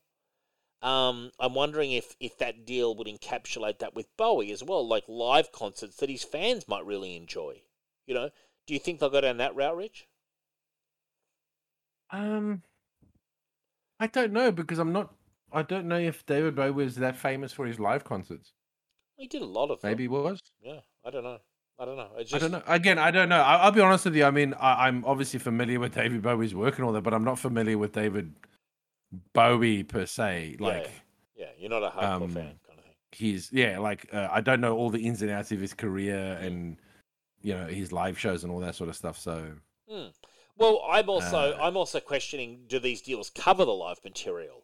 Or well, that's what I'm saying. I don't know because I mean it depends on how popular his live stuff was, or I don't know. Well, we'll see. But maybe it could. You know what? It could just be for all of these guys. It could just be the recorded songs. So, in essence, the Dylan estate may still be looking at his catalog and going, "Well, we can still release all that stuff," but the recorded songs that are on the albums, the studio albums, they own that now. But we've still got this wealth of archival stuff from over 50 years of touring and recording. Like Bob Dylan plays often about 200 shows a year. You know what I mean? That's a lot of material over a course of a big career. That you can, there's whole areas that haven't been tapped yet, you know? And for a Dylan fanatic like myself, I'm like, yeah, give me some of that late 70s Street Legal stuff. We haven't even touched that. Give me the 80s when he was touring with Tom Petty and the Heartbreakers. Give me those full concerts, you know? Like, that's where I want to be, Rich. I want to be right in there. Like, let's go through. I want to have access to a catalogue where I can listen to the Tom Petty and Heartbreakers set, followed by the Dylan set, backed by the Heartbreakers in 86 and 87. Well, get in there, Dave. Get in there. Well, I need access, man. That's right now. I'm banging on the walls, man. I'm banging on the walls of like CBS Records or Columbia or whoever the hell it is who owns it all, and I'm saying, just let me in. And they're tossing me crumbs, Rich. You know what I'm saying? Like they're throwing absolute crumbs. So, I mean, I'm one of those people who really love a time machine. I'd love to be. Where was I? I mean, he toured Australia in I think 86, 87. He toured with the Heartbreakers. And famously, they said to him, "What brought you all the way out here?" And he goes, "Money, of course." That was his response. Now, this is honest. He is honest. Till you live outside the law, you got to be honest. To quote Bob Dylan himself from one of his songs. Keanu Reeves reportedly gave 70% of his Matrix Resurrection salary to cancer research, so at least something good came out of the movie. So we are glad. I am very glad that he did that because, my God, it was a confusing film. But he really doesn't like the Matrix money. I think because didn't he buy like everyone who worked on the Matrix movies like Harley Davidson's or something? He did. He was very generous, yeah. With the other ones, he really just doesn't want that Matrix money. I think he's got plenty of it, Rich, as well. I don't think he's hurting, you know. So he's a very generous guy. I mean, honestly. No, but it just seems to be something with the Matrix. Yeah. Whenever it's a story of him giving away the money, it always seems to be from the Matrix. I'm just wondering, what is it about the Matrix money that maybe that was the big money though. He may have made so much on those films that he's like, you know what, I can afford to be a bit more generous because this is where I've really made a colossal buck. You know, I don't know. I'm just speculating. Who knows? Yeah, maybe. In the final weekend of 2021, Spider-Man No Way Home earned another $52.7 million at the box office, bringing it to the 10th place on the list of highest-grossing domestic films of all time. Pretty impressive in a COVID world that it's cracking the top 10. Frankly, goes to show you how much hype and heat there was on the Spider-Man No Way Home, Rich. And I should also probably maybe explains why so many people are coming down with COVID. Oh, you're blaming it all on Spider-Man No Way Home. Well, I'm just saying there's a correlation. I love it, Rich. It's the biggest movie. It's the biggest movie of 2021. It's the only movie to break $1 billion in the middle of COVID. And right after it, literally everyone gets COVID. By the way, some Nick Cage news has just come to hand. Baby number 3 is on the way for Nicolas Cage and his new bride. On Jan 6, one day before the actor's 58th birthday, they confirmed that Nick and his fifth wife, Rico Shibita, who's 30 years his junior, are expecting their first child together. He's also dad to sons Weston, 31, and Kal-El, 16 from previous relationships. Wow, he named one of his children Kal-El. That's interesting. And yet he says he's not Nicolas Cage. He goes, I'm just so typecast as this crazy guy. And then, yeah, then he names his fucking son Kal-El. Like, Kal-El. Seriously. Wow. God bless him. At least he's a... I mean, you know, no, but at least you can name your son Cal. Yeah. You had to... Do you know what I mean? But it's the House of L. It's the House of L. It's the House of L. No, but my point is, at least Cal sounds like short for Calvin, or yeah, sure. You know what I mean? Like, at least it doesn't stand out like Kal-El. Sure, yeah, Kal-El. How funny would it have been if he called him Kal-El, last son of Krypton? he just really, really decided to go all in. It's pretty. Well, funny. I mean, he himself changed his last name to Luke Cage. Nick Cage, yeah. Because he was. No, I mean to Luke Cage, as in the character Luke Cage, which is now named himself Cage. Because his surname was Coppola. Because isn't he the nephew of Francis Ford Coppola, I believe? Yeah, something like that. Yeah, so it is what it is, man. In the crazy world of Hollyweird, you know, they're always going to do crazy things, and Nick Cage is going to be crazier than most. Now we have. I'm surprised he didn't change his name to Kal-El, like Nicholas Kal-El. I am surprised by that. I mean, I guess he really liked Luke Cage. Now, we have some news that I know is going to very much excite you, Rich. The Captain Marvel 2 set photo suggests the return of Tessa Thompson's Valkyrie. You might remember her from Ragnarok, Rich. Sorry, I'm just busy yawning at the news. Yeah, I knew that. When I put this news in, I actually thought to myself, this is some news that Richard will really potentially have a reaction of either apathy or anger towards. I'm guessing more apathy. No, can I be honest with you? Most days it's apathy. Yeah. I've let go. I've followed the ways of Luke Skywalker, and I've forgone a lot of my rage. I love it, Rich. Now, what's this about Fallout? What's going on here? So I just saw today that Prime Video's television adaptation of Fallout is moving forward, with Westworld co-creator Jonathan Nolan directing the premiere episode. So now, I have no idea when this is coming out. It sounds like it's still in production, but it looks like it is going ahead. Is it? Is it based on the games? Yes. Oh, sweet. Yeah. Okay. Finally, something good. You know, like something actually worth fucking while. Like I'm so happy about this news, Rich. I was just the other day. What was I doing? I was playing Assassin's Creed, and then I was trying to Google to see if there was any more news on the Netflix Assassin's Creed series. And there was nothing. There was just crickets, basically. But you've come to me with this. I didn't even know Fallout was going to be entering production at all. So I am excited by this. Mate, it's like Halo. It's been in the works forever. Do you know what I mean? Right. Like, Halo was in the works forever. They always keep announcing these. Yeah. TV shows based on game properties, and then they just never seem to happen. You know what I mean? Like Halo's been in production for it feels like 10 years now. The TV show, you know what I mean, or the movie. Like because by the way, you know the movie District 9. Yes, the South African movie. Yeah, yeah. Most of the props in that were from the cancelled Halo movie. Really? I like that movie a lot. Yeah. It was a good movie. But yeah, a lot of the props and stuff were taken from the defunct Halo. That's how long Halo has been in the works. Really? As either a movie or TV show that's just never come to fruition. So it's good to hear that Fallout has apparently got a green light and is going ahead. Whether it means it ever, you know, sees the light of day, we'll have to wait and see. But you know, I was just thinking the other day, I would love to see as a TV show, Jonah Hex. Oh, for sure. Yeah, Jimmy Palmioti's. I'd love to see a Jonah Hex. What? Jimmy Palmioti's constantly saying that about Jonah Hex. How to make a great TV show? Or that's the first time I agree with him. Yeah.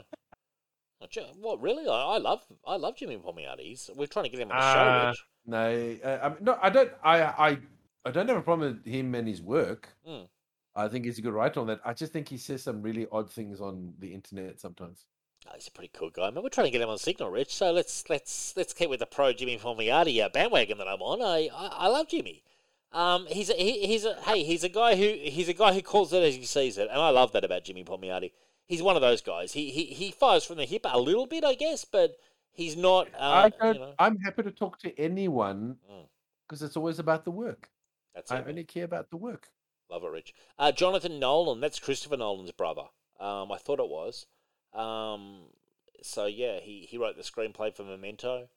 Won awards for Westworld. Yeah, I mean, he's an interesting guy. So that would be good to see. It would be good to see him on Fallout, and I just hope it happens, man. That's an interesting storyline, Fallout too. You know, I just hope they wouldn't do a really low budget version. That's my only fear. You know, I just fear with video games sometimes. I fear that with video games. Well, it's going to be done by Amazon Prime, I think. So it should have an okay budget, I would imagine. You would think deep pockets, wouldn't you? Like, I don't think they're going to spend the money that they do on Lord of the Rings or even The Wheel of Time. But, I mean, I'll be honest with you. I don't think The Wheel of Time looks that good most of the time for the money that they apparently spent on it. So. Oh, no, I think Wheel of Time at times looks cheap, frankly. You know? Yeah.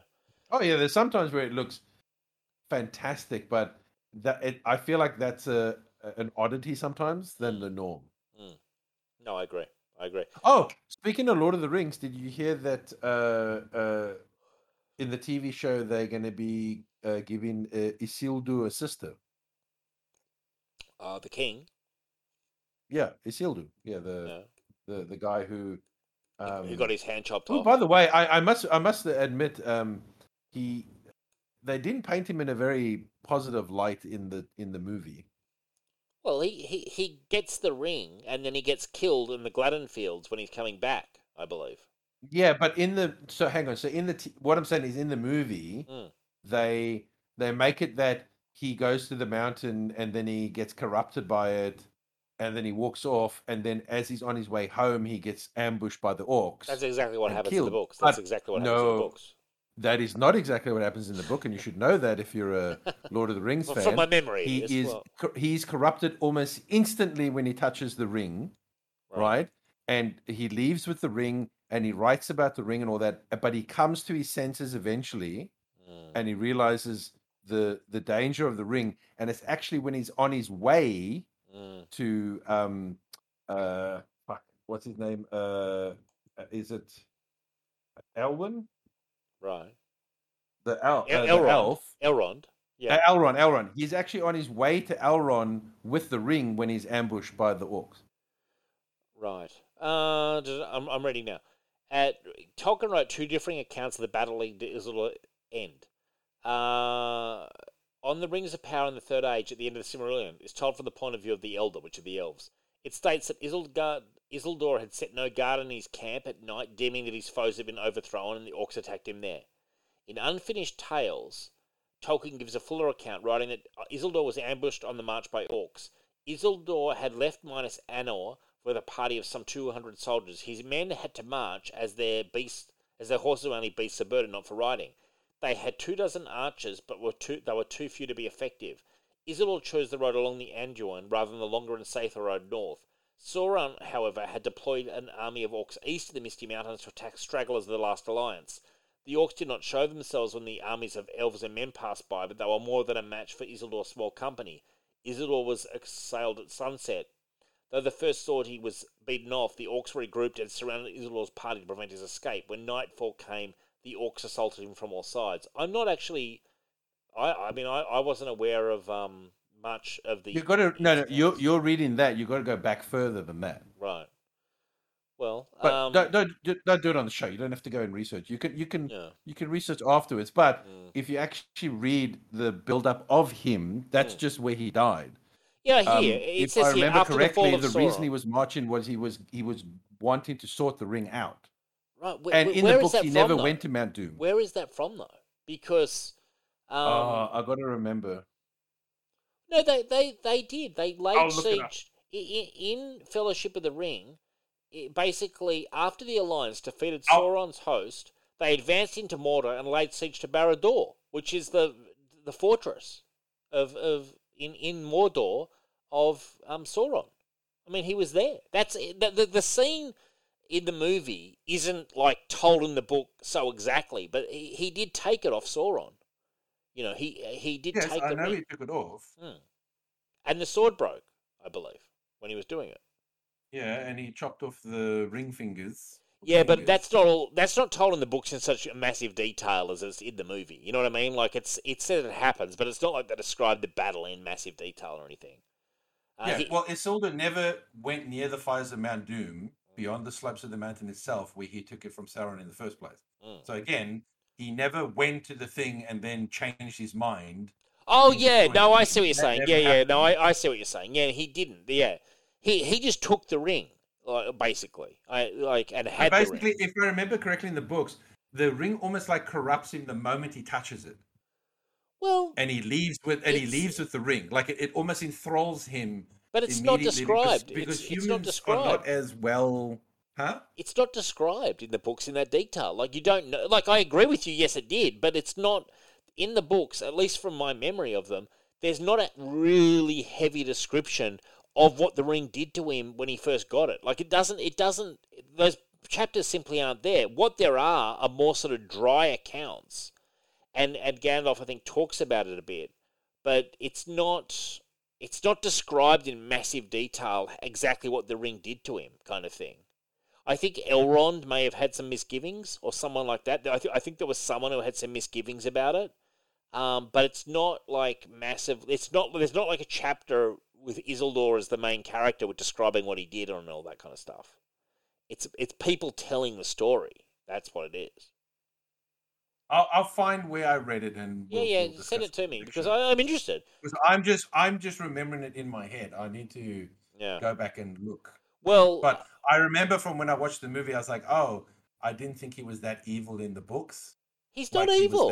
He's not evil in the movie either. Evil, but again, the movie they kind of make it like he was in control of himself until he went to the mountain, and then he turned his round, and on his way home he was killed by the orcs.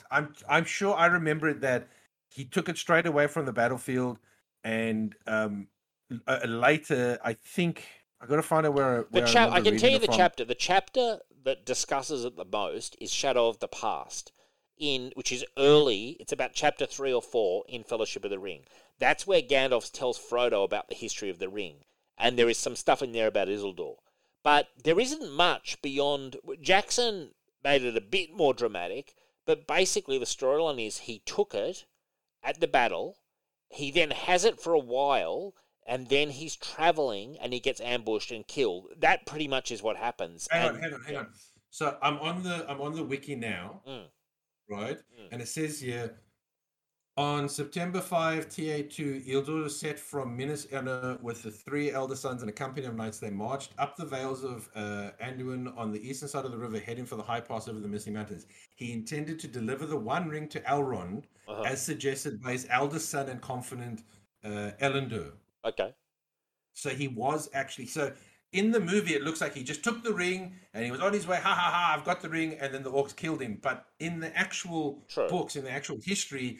Yes, he was corrupted by the ring, but thanks to one of his sons, he came to his senses. He realized the danger of the ring and was actually on his way to Elrond to deliver the ring. Yeah, but there's also a section in the book. There's a section in the book. So don't forget, Hollywood compresses a story. There's a section in the book that talks about how the ring betrays the user.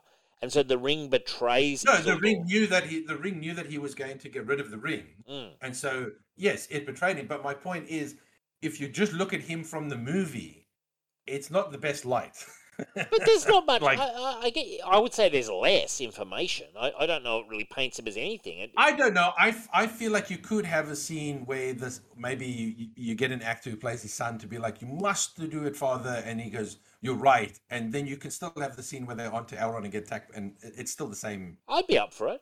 There's a lot of stuff. I'm just saying you could have just added like a 2-minute scene.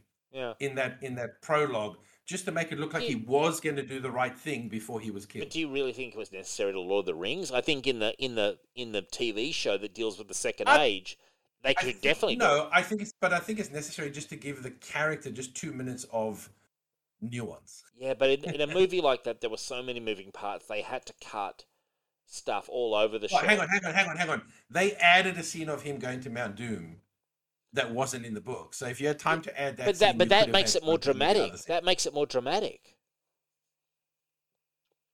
I don't know. I feel like you could have had him run off the battlefield with the ring without not many people knowing or something, and you could still have the scene with the sun instead of the. Well, Richard, you should be happy because the fleshing out will occur in the TV series. That's where the fleshing out will occur. I don't trust the TV show to do it, so let's see. Why? Well, why can't Amazon do it? I don't trust anything made in the 2020s. Okay, I'm burned too much, and I feel like they'll probably make a lot of changes. Come on, man! Like, they will make a lot of.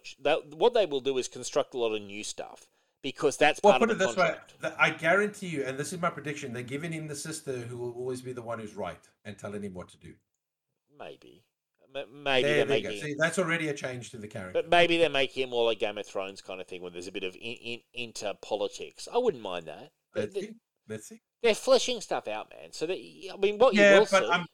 fleshing stuff out and adding characters that never existed is two different things, though. Yeah, but they've got to do that because a lot of this stuff, it's not... Like, I've read a massive amount of Tolkien.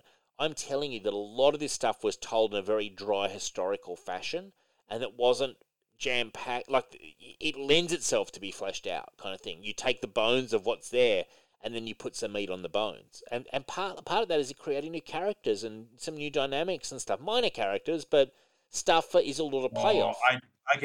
We'll see. I doubt this is going to be a minor character though.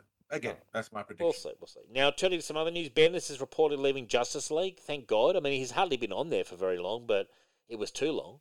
I was going to say it's still too late. Yeah. I mean, he gave us the Justice League with Naomi that no one wanted, you know. Oh my God, she's getting her own TV show. I can't believe it. I honestly. Has her own TV show that's coming. I know that there is a TV show with Naomi. I honestly just can't believe it either. It just seems so bizarre to me that such a crap and minor character, whose really just only success is that she's managed to get a TV show. It just boggles my mind, frankly. You know that happened. I don't know what I don't know what deal with the devil Bendis made, but it's amazing to me that that's happened because she is a terrible character. That's the only words I have to describe her. I think it's just fascinating that there's just so many characters that deserve a TV show more than her. Yeah. I would almost say any character. She's got to be one of the worst characters that have been created, you know, in the last 10 years. And even then, like it's a low bar because the last 10 years there've been a lot of shit characters, but Bendis has managed to really go beneath that bar. And they're like, oh, you know, who's got to be a fucking TV show? Naomi, and we've got to then plug the fuck out of her and everything. And it's like, what an awful character. Well, by the way, before he leaves Justice League, he will still be doing a Justice League Legion of Superheroes crossover. Yes, I know that, and we are doing that on the next Legion Outpost, in fact, and we might even double up and do it on this show, Rich. No. Well, we might. We don't have to, but we are going to be covering that on the next Legion Outpost, which we're going to be doing with Adam next week. Adam and myself. I would prefer Adam suffer than. All right, you don't have to suffer. We'll keep it contained to Legion Outpost, and I'm really underwhelmed by just thinking about it. Now, do you recall the Nirvana Nevermind child pornography lawsuit? Yes. So Spencer Eden, who appeared as on the iconic album cover as a baby, accused the band of violating child pornography laws. The suit has been dismissed. As mentioned in the band's response to the suit, Eldon had previously spoken positively about being the infinitely iconic image. In 2016, he posed in a recreation of the album cover for its 25th anniversary and had recreated the photo for its record's 10th, 17th, and 20th anniversaries. He also has a tattoo of the album title. So this guy has cashed in on multiple occasions, and then he tried his hand with a lawsuit. That didn't go anywhere. So, Rich, I think this is basically a case of a guy getting his just desserts. Do you agree? Oh, for sure. I think he realized that he couldn't cash in anymore. Mm. And then someone, either himself or someone, told him about the child pornography angle. Yeah. To try and get money. Because, as I said, they did something for the 10th, 17th, 20th, 21st. So, at some point you're like, we're not going to be like, it's done. We're not going to be paying you to recreate the album anymore and all that sort of shit. So, yeah, he needed another avenue, and so he trialed the child pornography. But the problem is, I don't think it's child pornography if, one, it's commercial and your parents sign it, unfortunately. I mean, you know, it's not it's not being produced in CD magazines or websites. It's literally a record cover. So exactly, and I mean, let's face it, the parents sold it off at the time and allowed it, and he's proceeded to cash in on it his entire life. Oh yeah, yeah. I would be more inclined to believe him if he had not cashed in and recreated the photo for the, you know, or gone stuff for the 10th, 17th, 20th, you know, 20th. Like at some point, I'm like, I don't see how you didn't have a problem before this. Like it's been 25 years and you've helped recreate the photo like at least once or twice. So yeah, I kind of you don't have my support because. No. You've lost your avenue of getting some money or some clout or whatever, and you're just looking for another avenue. 100%. Yeah, no, it was opportunistic, basically. At the end of the day, that's basically what it was. Now, Winnie the Pooh and the Sun Also Rises are works whose copyrights expired last Saturday, put in the public domain in 2022. Works in the public domain can be legally shared, performed, reused, repurposed, or sampled. So get ready for a gritty Winnie the Pooh remake, Rich. It must be on its way. Ryan Reynolds has already done a Winnie the Pooh commercial for, I don't know if it was for his gin or for something. Yeah, I did hear there was something about that he has done something along those lines.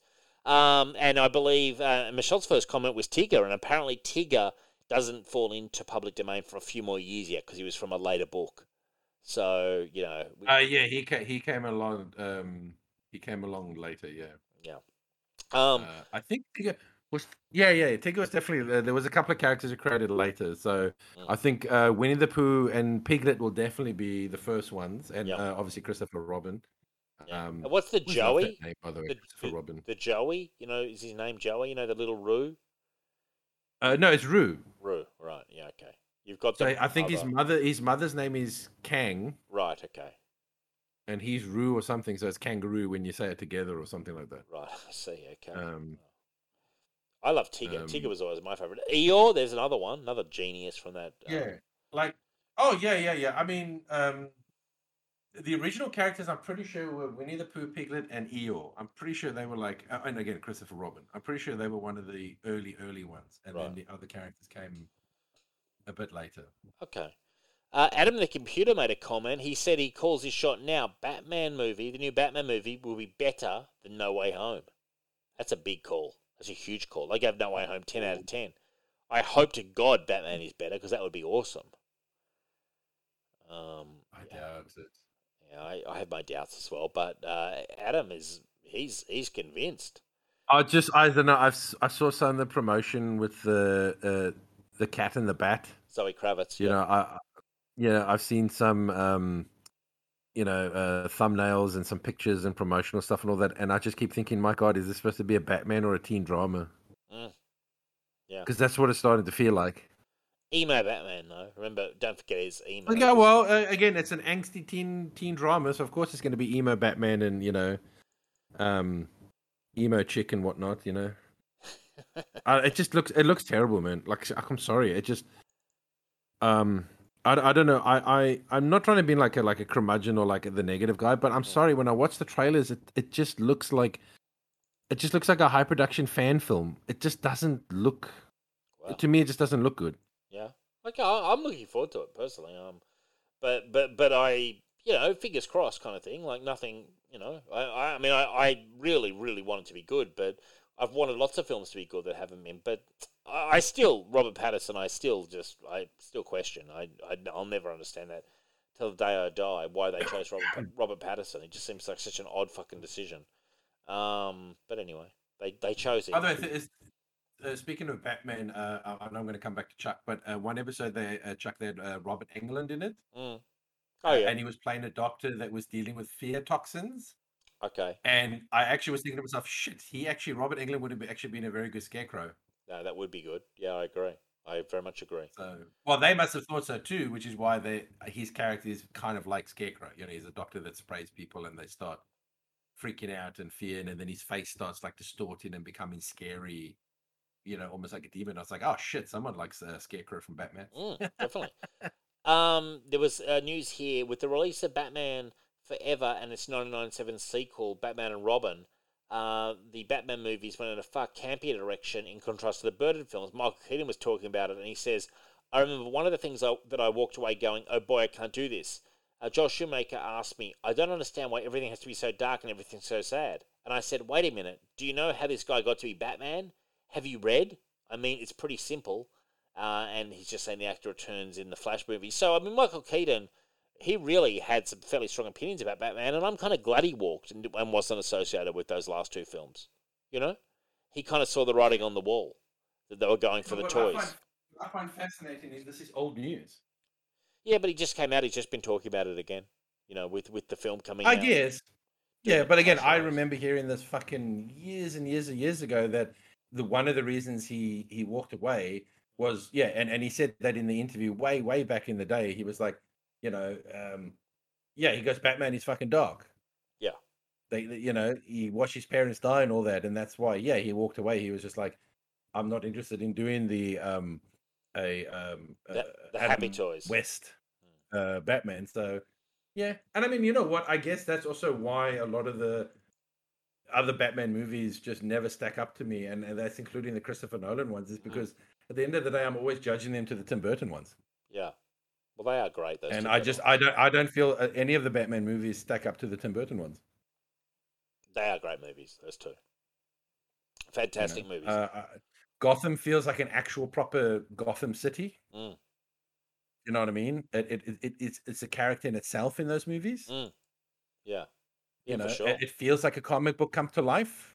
You know, it embraces its comic book roots. Yeah. Without being campy, tongue in cheek, over the top. I think they're brilliant. I think Tim Burton fucking nailed doing a comic book, an unashamed comic book movie.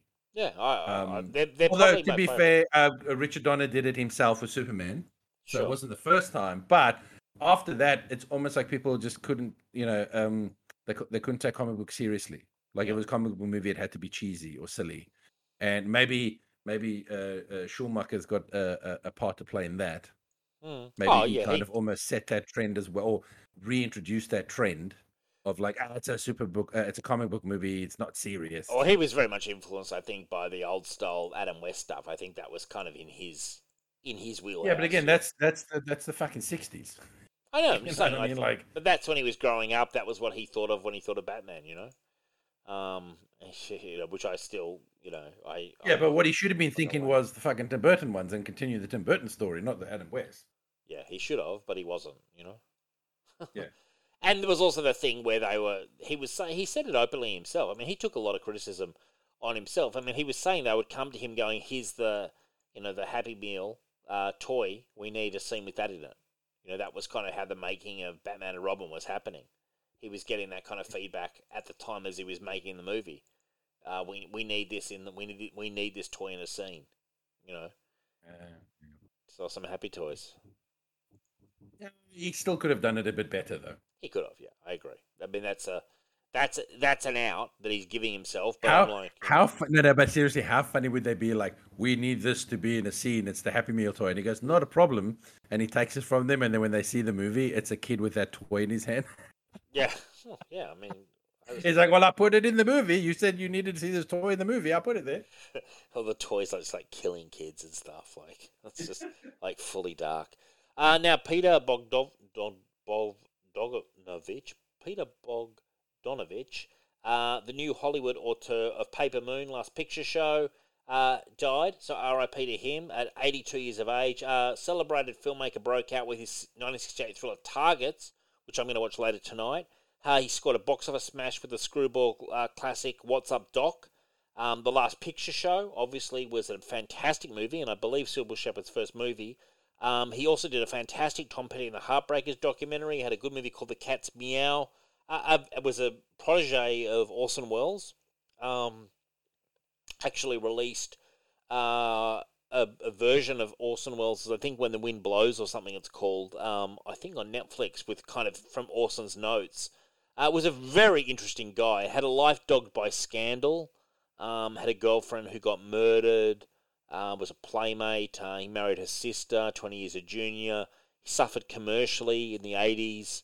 Kind of had mini comebacks at times in the 90s, but never really fully came back. But a brilliant director who had a very checkered career after the 70s. Have you seen any of his movies, Rich? Maybe What's Up, Doc? Yeah, movie. I've seen What's Up, Doc, but I don't think I've seen the others. Last Picture Show is very good. He was a good filmmaker. I mean, the Tom Petty documentary is fantastic that he did with the Heartbreakers.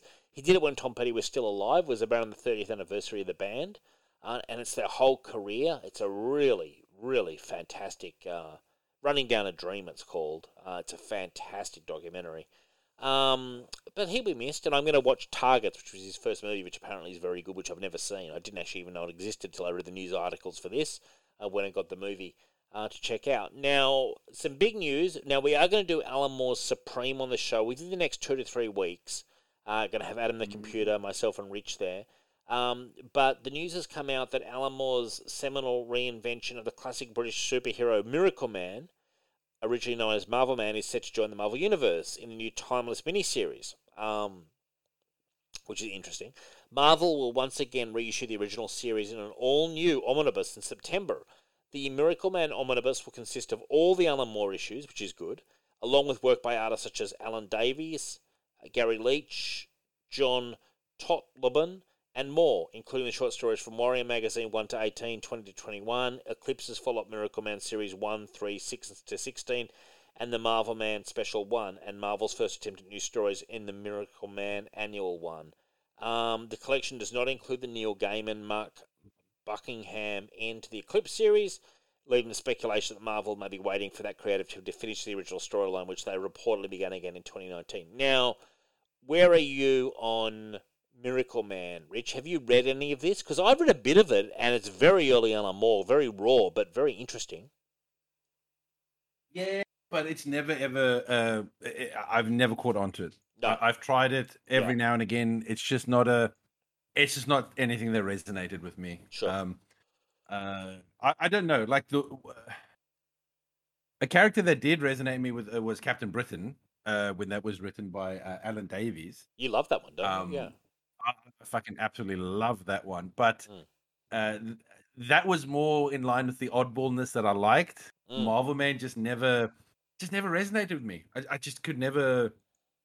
I could never get it. I mean, I checked it out. It seemed very bleak from what I saw. You know, like, I don't know. I'll buy the omnibus because I'm an Alan Moore fan, and it's something I haven't read. And I said to Adam the Computer, this or Supreme, and he said both are good. You know, Supreme if you want more a tribute to the '60s, Silver Age. And I said I love that kind of stuff, so I'm checking that out. But look, from Alan Moore, I would. It's. I think Supreme is Alan Moore being optimistic about a Superman type character. Yeah, and I think Miracle Man was more like pessimistic. That's the vibe I get too. You've summed it up exactly, and it's interesting that one guy. I mean, he's such a talented. Like reading the Supreme stuff, I'm like, Jesus Christ, this guy had talent. You know, as I'm reading it, I'm going, it's beautiful stuff, really, that he's putting together. And sometimes I forget that because of, like, all the years of just, he has that reputation. Yeah, he just has that reputation. But then I think, my God, when he's done stuff that I've read so many times, it's amazing, And I guess that's a pleasure in reading Supreme because I haven't checked it out. So I will check this out, Miracle Man. I will buy the omnibus for myself because I figure, why not? It's not like his run is that huge that, like, one omnibus covers it. I can read through it. Maybe I'll enjoy it, but really I want a Supreme omnibus. But anyway, that's that. We've got Shopping with the Gang, Rich. A couple of things coming. Batman No Man's Land omnibus, Volume 1. I'm getting that to complement my Nightfall omnibuses. Then we had, Richard, one of the craziest books I've ever read, ever, either before the show, during the show. It's Batman versus Ra's al Ghul. This is a hardcover. It's a recent-ish collection of Neil Adams series. I'm not sure if we've done it on the show, Rich, or I did it with Stu. But this is I mean, it's not good. It's just so bizarre that, honestly, I don't know what drugs Neil Adams is on, or if he's just a very out-there guy. I could not make head nor tail of this series, and I read several issues. Have you caught any of this series, Rich? And you know, what do you think? Not familiar to me, so I don't think I have. It's a recent thing. So it's set back in the 60s or 70s, you know, when he did all that Batman with, you know, the famous Danny O'Neill, Neil Adams team up where they did like Tales of the Demon and the Origin of Ra's al Ghul. So it's set during that period, but my God, it makes no sense. It is written as if someone is just high as a kite and just making shit up. Like it really, I mean, the artwork is good. But like I was reading it going, what the hell is this? Like, so, I mean, when I saw this come up on the shopping list from King's, I thought that this was a collection of Batman, Ra's al Ghul storylines over the years. And I was kind of like, oh yeah, maybe, you know, although I've got Tales of the Demon, which is the full Denny O'Neill stuff, but I thought maybe, and then I realized what it was and I was like, no, thank you. But if you're a Neil Adams, like, you know, diehard, you'll probably owe it to yourself, I think, because it is so out there. It's sort of like with Frank Miller, Holy Terror. I think that is a remarkable book, even with its gigantic flaws, if you're a Frank Miller completist aficionado, because I think there's stuff in there that is really quite amazing, but it's in a flawed book that I think really only the real fans owe it to themselves to get. Do you know what I mean? I feel the same way about this, except this is much worse. I've got to be honest with you. Any modern stuff, like in the last 5 years that I've read from Neil Adams, I just feel like the guy's off the reservation. Well, this fits into that category completely. It is. I read his Dead Man, and I'm just like, what? Yeah. Like I feel like it's almost by someone. It's written by someone who's like lost their mind and doesn't realize it. I just think he's a pretty out there guy, and I think he comes from that old school where it's just like, I'm going to throw stuff at the wall, which you know what, I honestly don't mind. And I say God bless him for it. Like it's not for me, but I'm sort of like, you know. Yeah, but the problem with throwing everything against the wall is doesn't mean it's coherent. No, it's very non-coherent, and look, we've all been there. I've been accused at times with some of the Des Moines series of being fairly off the reservation, and. It's a stylistic choice at times. It's just, this is particularly incoherent, if you know what I mean. Like, this is particularly a shining example of what happens when you just have a guy who has no editor, is writing and drawing his own stuff, he has no one telling him no, all he's getting is a thumbs up from DC, we'll put it out. You know what I mean? Like, we'll put it out. Well, he's writing and drawing it himself, yeah, so... Yeah.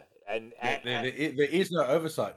And yet there's no editor going, you know what, rein it back in. They're just like, go as wild as you want, because at the end of the day, you're Neil Adams, it's Batman, we can take the hit. You know, there'll be some people out there who will enjoy it. And the artwork is good, but I don't think it's anything that you haven't seen in, like, his original stuff with, you know, Denny O'Neill and all that. I don't know. It's just, it's very much of itself. So... Take that one under advisement, guys. Don't rush out unless you're a real Neil Adams fan and you really need to buy everything that he's ever done. Then, you know, potentially there could be something for you.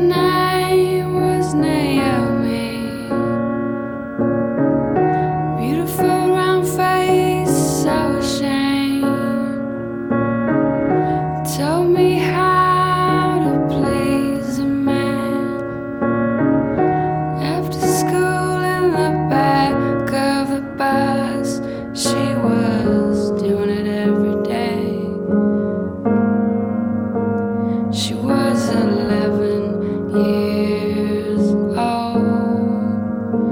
She was 11 years old. She was 11 years old. Her name was Cheryl. Black hair like an electric space.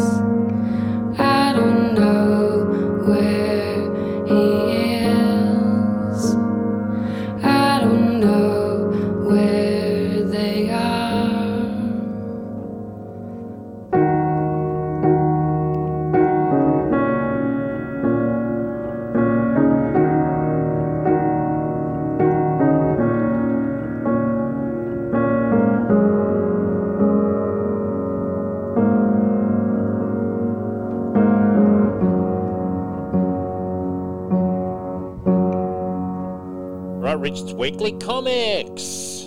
Yay. Yep, so this week, I thought we had a very good selection this week. So first up, we had World of Krypton 1 and 2. Michael Aaron Oeming on art. Is it Aaron Oeming? I love his artwork. He did Powers with Bender, so I've always enjoyed his artwork. And Robert Venditti, who did Green Lantern, Rich, I remember that you enjoyed. It's a prequel series to Krypton exploding, sort of in the dying days of Krypton. I said to Michelle, I really enjoyed these two issues, as much as any modern comic I've enjoyed in the last 2 years. I gave both 8 out of 10. I loved that there was the Thought Beasts. He has a very distinctive art style, but I mean, I like it, and I thought it worked. And I'm a sucker for all that House of L and House of Zod stuff on Krypton in the dying days. What did you think of it, Rich? I wanted to throw it over to you to see what you thought of it. Completely disagree with you. Oh dear. What the quality of it? I thought the art style did not match the story that was being told. It was far too cartoony and goofy looking. Sure. And I'll be honest with you, I don't think this is Venditti's best work. No. Well, I mean, I enjoy if I compare this to his Green Lantern or his Exo Man of War, I think this is pretty mediocre, actually. So you didn't enjoy the stuff with the House of El and the House of Zod? Because that's the kind of stuff I enjoyed. I just no. I don't care about Krypton, honestly. Really? I don't care. Well, you don't like the ins and outs of Krypton before it explodes. I love that stuff. I don't care. Okay, all right, well. So what? I'm giving it 8 out of 10. Both issues 8 out of 10. What are you giving it, Rich? 4 out of 10. Wow, that seems harsh, man. Look, I will say this. I don't think this is any way worse than like the majority of stuff that we cover in weekly comics. I thought this was stronger than a lot of weekly comics that we cover. You know, that was my impression. I don't know. I think maybe it would have been better if they'd gone with a different artist. Maybe I would have maybe given it a 6 out of 10 then. But I felt the art was just far too cartoony, and I mean, it's almost like the characters have big heads, small bodies. It's really off-putting. Especially when clearly this is supposed to be a story about like obviously political intrigue, stuff and all that. Yeah. It just the art just didn't match it. The art I think completely did not match the story that they're clearly trying to tell. But at the same time, it's just a story I don't actually give a shit about. To me, Krypton is just a tool to get Superman to Earth. So you don't like those? You don't like those kind of like back in the Bronze Age? They'd have stories of Krypton as well, which I enjoyed, because when I've been reading all the Bronze Age stuff with, you know, Carrie Bates and Elliot S. Magan and all those guys, they did have a lot of storylines of Krypton sort of stuff. Like, this is where I think there was a World of Krypton back then, like a backup feature in Superman. Yeah, and I never used to read those either. Wow. Okay. I don't care about Krypton other than just a convenient plot point of like Superman's origin.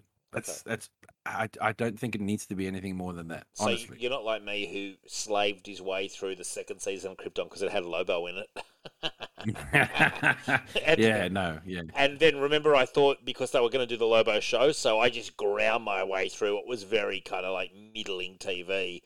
And then I got to the end of it and I was like, wow, and it wasn't even my favourite impersonation of Lobo, but like, I'll take it. And then they cancelled the Lobo show and I was like, really, honestly, where's the gun? Can I put it in my mouth?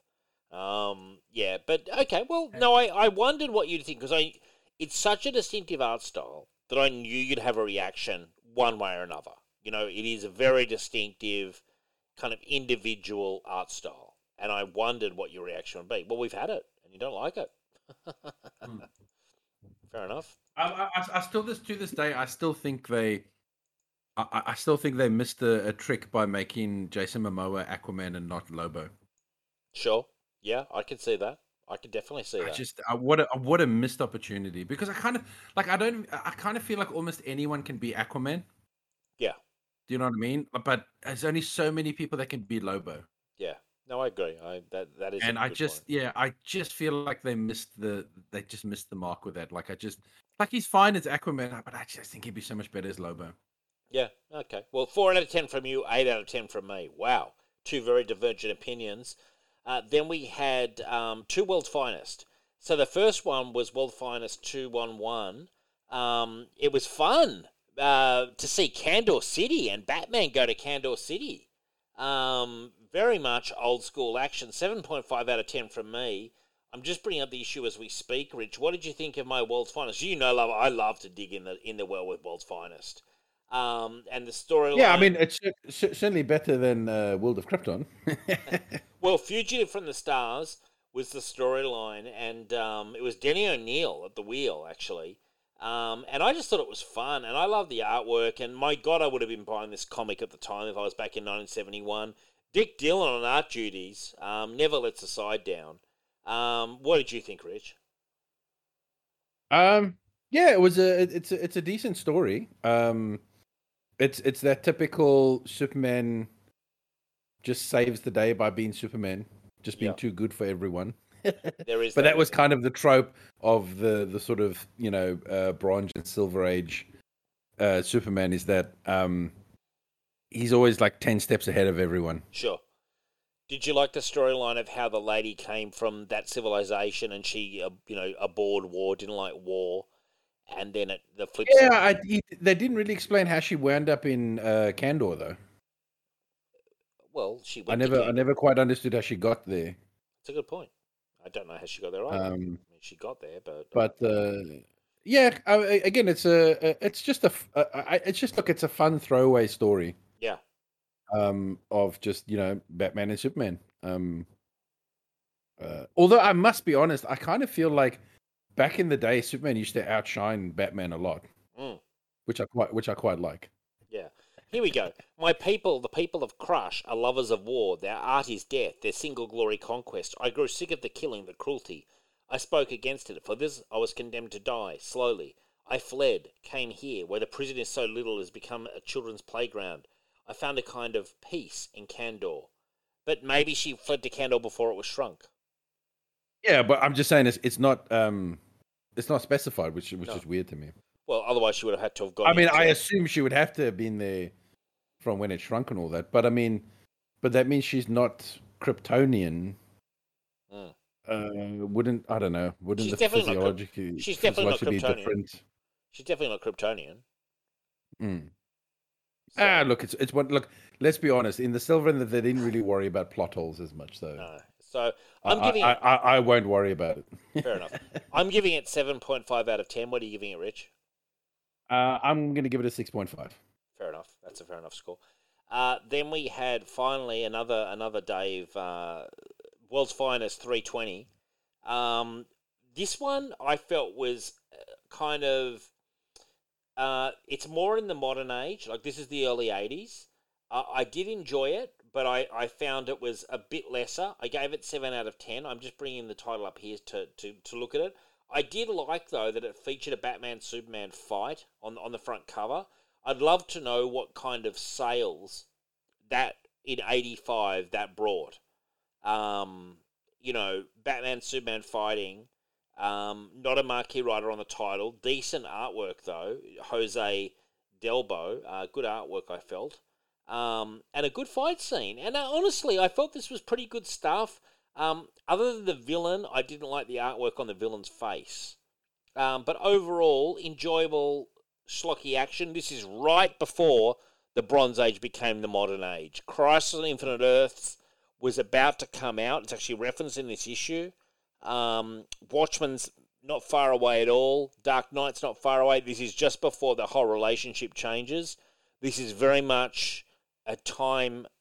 captured kind of thing, time capture, which is why I picked it up. What did you think of this one, Rich? I'm trying to remember which one it was because I'm confused in my head with a different one, I think. Oh, okay. Sorry, it's been a long week for me. Okay. Well, this is one where Batman and Superman are fighting because Superman's kind of captured by this guy who controls dreams. And... Oh, yeah, the REM guy, yes. With the pink hair. Yes. Which looks like something out of today, which is shocking. I remember that shocked me. I was like, oh, geez, that's something you'd think I'd see today. Yeah. Not in the... but I guess it was also the 80s, punk, all that sort of stuff and all that. Yeah, that's right. It's when he was a psychologist or something. Yes. Or a doctor, and he was trying to fix the minds. And then he kind of brainwashed man. Batman sends him into the Phantom Zone. Yes. Again... Yeah, it's a good story. It's that typical everything gets wrapped up when Superman just is too smart, and just automatically. Oh, I did something to your machine, and it backfired because I'm a super scientist. But he was, man. That's the thing. He was, and that's what I love. I know, but that's my point. Like, that's what I said. I enjoy these stories for what they are, but I don't take that. Like, they're not my favorites just because. Just like Superman is just, I understand, like the more you read these things, you understand why so many people have this conception of, or preconception of Superman just being overpowered. Mm. Because he does everything. He's a great fighter. He's a great scientist. You know what I mean? He's he's a great detective. Like he's just too smart for everyone. Yeah. That you almost never feel like he's really in any danger. Well, he is Superman, dude. And, although in this one there was a little bit because it was actually Batman that fucking got him out of the situation, which was good.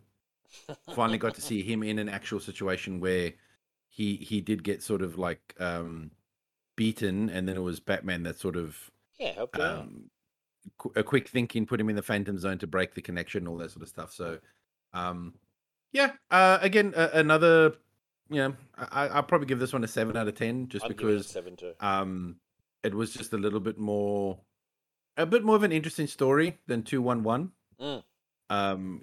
Especially with the backstory of the bad guy, the REM guy. Mm. very interesting sort of backstory where he, again, it's a villain born out of a guy actually trying to help people. Yeah, that was interesting, actually. I agree. Yeah. And because he was dealing with people with psychosis and all that sort of stuff, it basically made him crazy.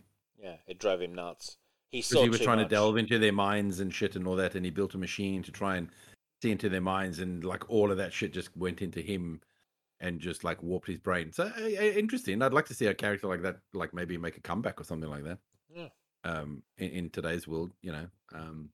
Interesting character. I'd like to see someone maybe use that Rem character again. That's what I think. I think if you're a writer and you want to like, you just go and delve back into the stuff and just find a villain that's almost like a one-off villain or something that could be interesting and go, you know what, I could do something with a character like this. I totally agree. You know, so. But everyone just keeps using the same ones over and over. Or they kind of make their own, but they're not as good. Or they go back to World's Finest and decide that Superman got raped. You know, that's the other option, I guess. Like, you know. Well, to be fair, I always got that impression from the book, you know, back in the 80s. You know, I got that impression. Yeah, you figured that was just the way it went down, kind of thing back in the day. Yeah, didn't you? I just automatically assumed that's what happened to every person that gets captured. Yeah, crazy times. Now we're coming to our trade of the week, which was Batman, Superman, Volume 1. What happened? What is it? Who are the Secret Six? Obviously, it was... I'm going to bring up the details here. Joshua Williamson on writing duties. David Marquez on art duties. This, I think, succeeds, despite being linked to the very painful Batman Who Laughs storyline, because it's actually a good story. And it's about the formation. They've got the Batman Who Laughs underneath the Justice League, underneath the Hall of Justice. Batman's not telling anyone. That comes back to bite him in a big way. The Secret Six assemble. They're all like Donna Troy and various others who are all sort of jokerized. I mean, for me, and then it all winds up where all the lies are exposed. Wonder Woman's pissed at them. And then you see the final reveal was Ra's al Ghul is going to team up with General Zod. But I really genuinely enjoyed this. I thought it was a really much better than I expected kind of book, if you know what I mean. Like, I didn't have huge expectations. I've read a lot of Batman stuff I don't like, Batman Superman stuff I don't like over the year since the Jeff Loeb stuff. But I felt this was a really good team-up book between the two of them. It really felt like a classic World's Finest, but done in the modern age. It was, honestly, I think, a really strong modern book. I'm not going overboard. I'm not saying hand out the Eisners. I think it's a solid 7.5 out of 10. But I think it's a return to form for the World's Finest team. What did you think, Rich? I agree with you in parts. The problem for me is any Superman, Batman series or books or whatever, unfortunately, I'm just automatically going to hold them up to the Jeff Loeb stuff. And sure, they're always going to fall short.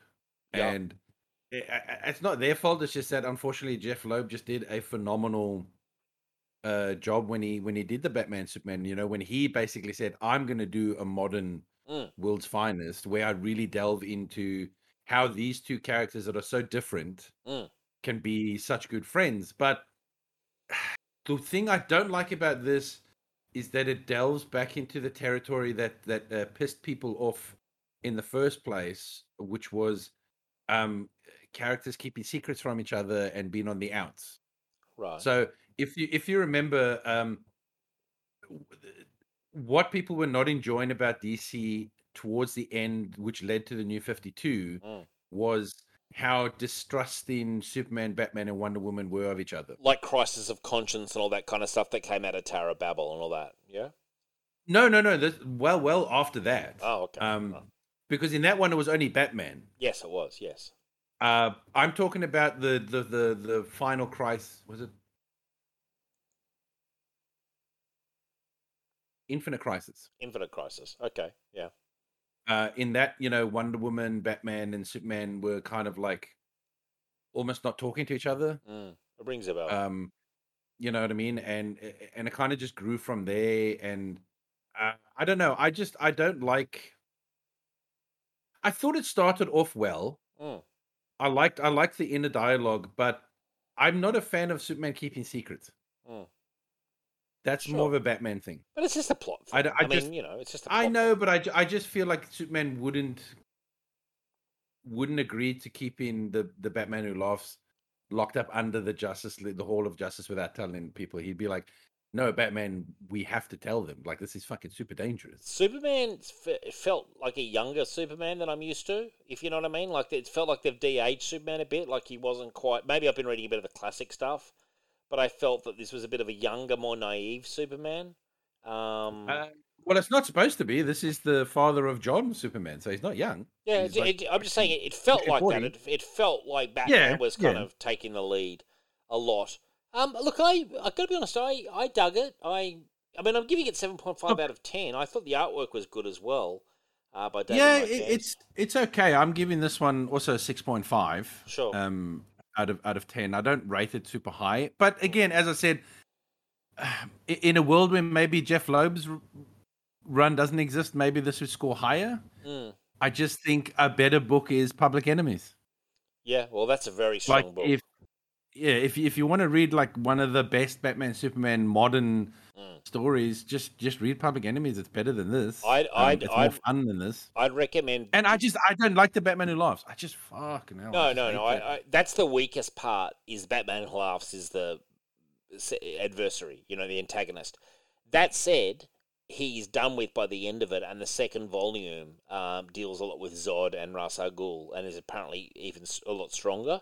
But I didn't mind this, despite the fact I'm not a Batman Who Laughs fan, and I was also confused a bit by some of the Jokerized people, because there's one part where Hawkman's calling himself Sky Tyrant, and he's referring to Carter always disliked you for this or that. I'm like, but isn't he Carter just Jokerized?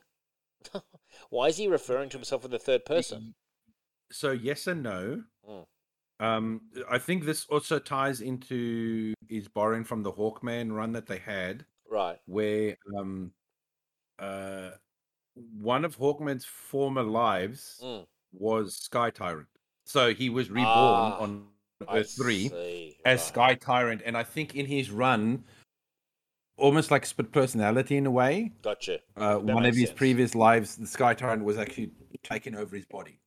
That makes sense. That actually makes sense, and I had that question. If you understand that, but if you'd never read the Hawkman stuff, yes, you would be very confused about. It was just kind of like, why is he referring to himself in the third person? Like, you are Carter Hall, but I get it. Yeah, that makes sense with the Hawkman character. But he's a former life, and so he sees himself as a different entity and all that sort of stuff. Yeah, yeah. I'll be honest with you, not a fan of the dialogue of the of the corrupted people. No, very juvenile sounding. Yeah, very simplistic.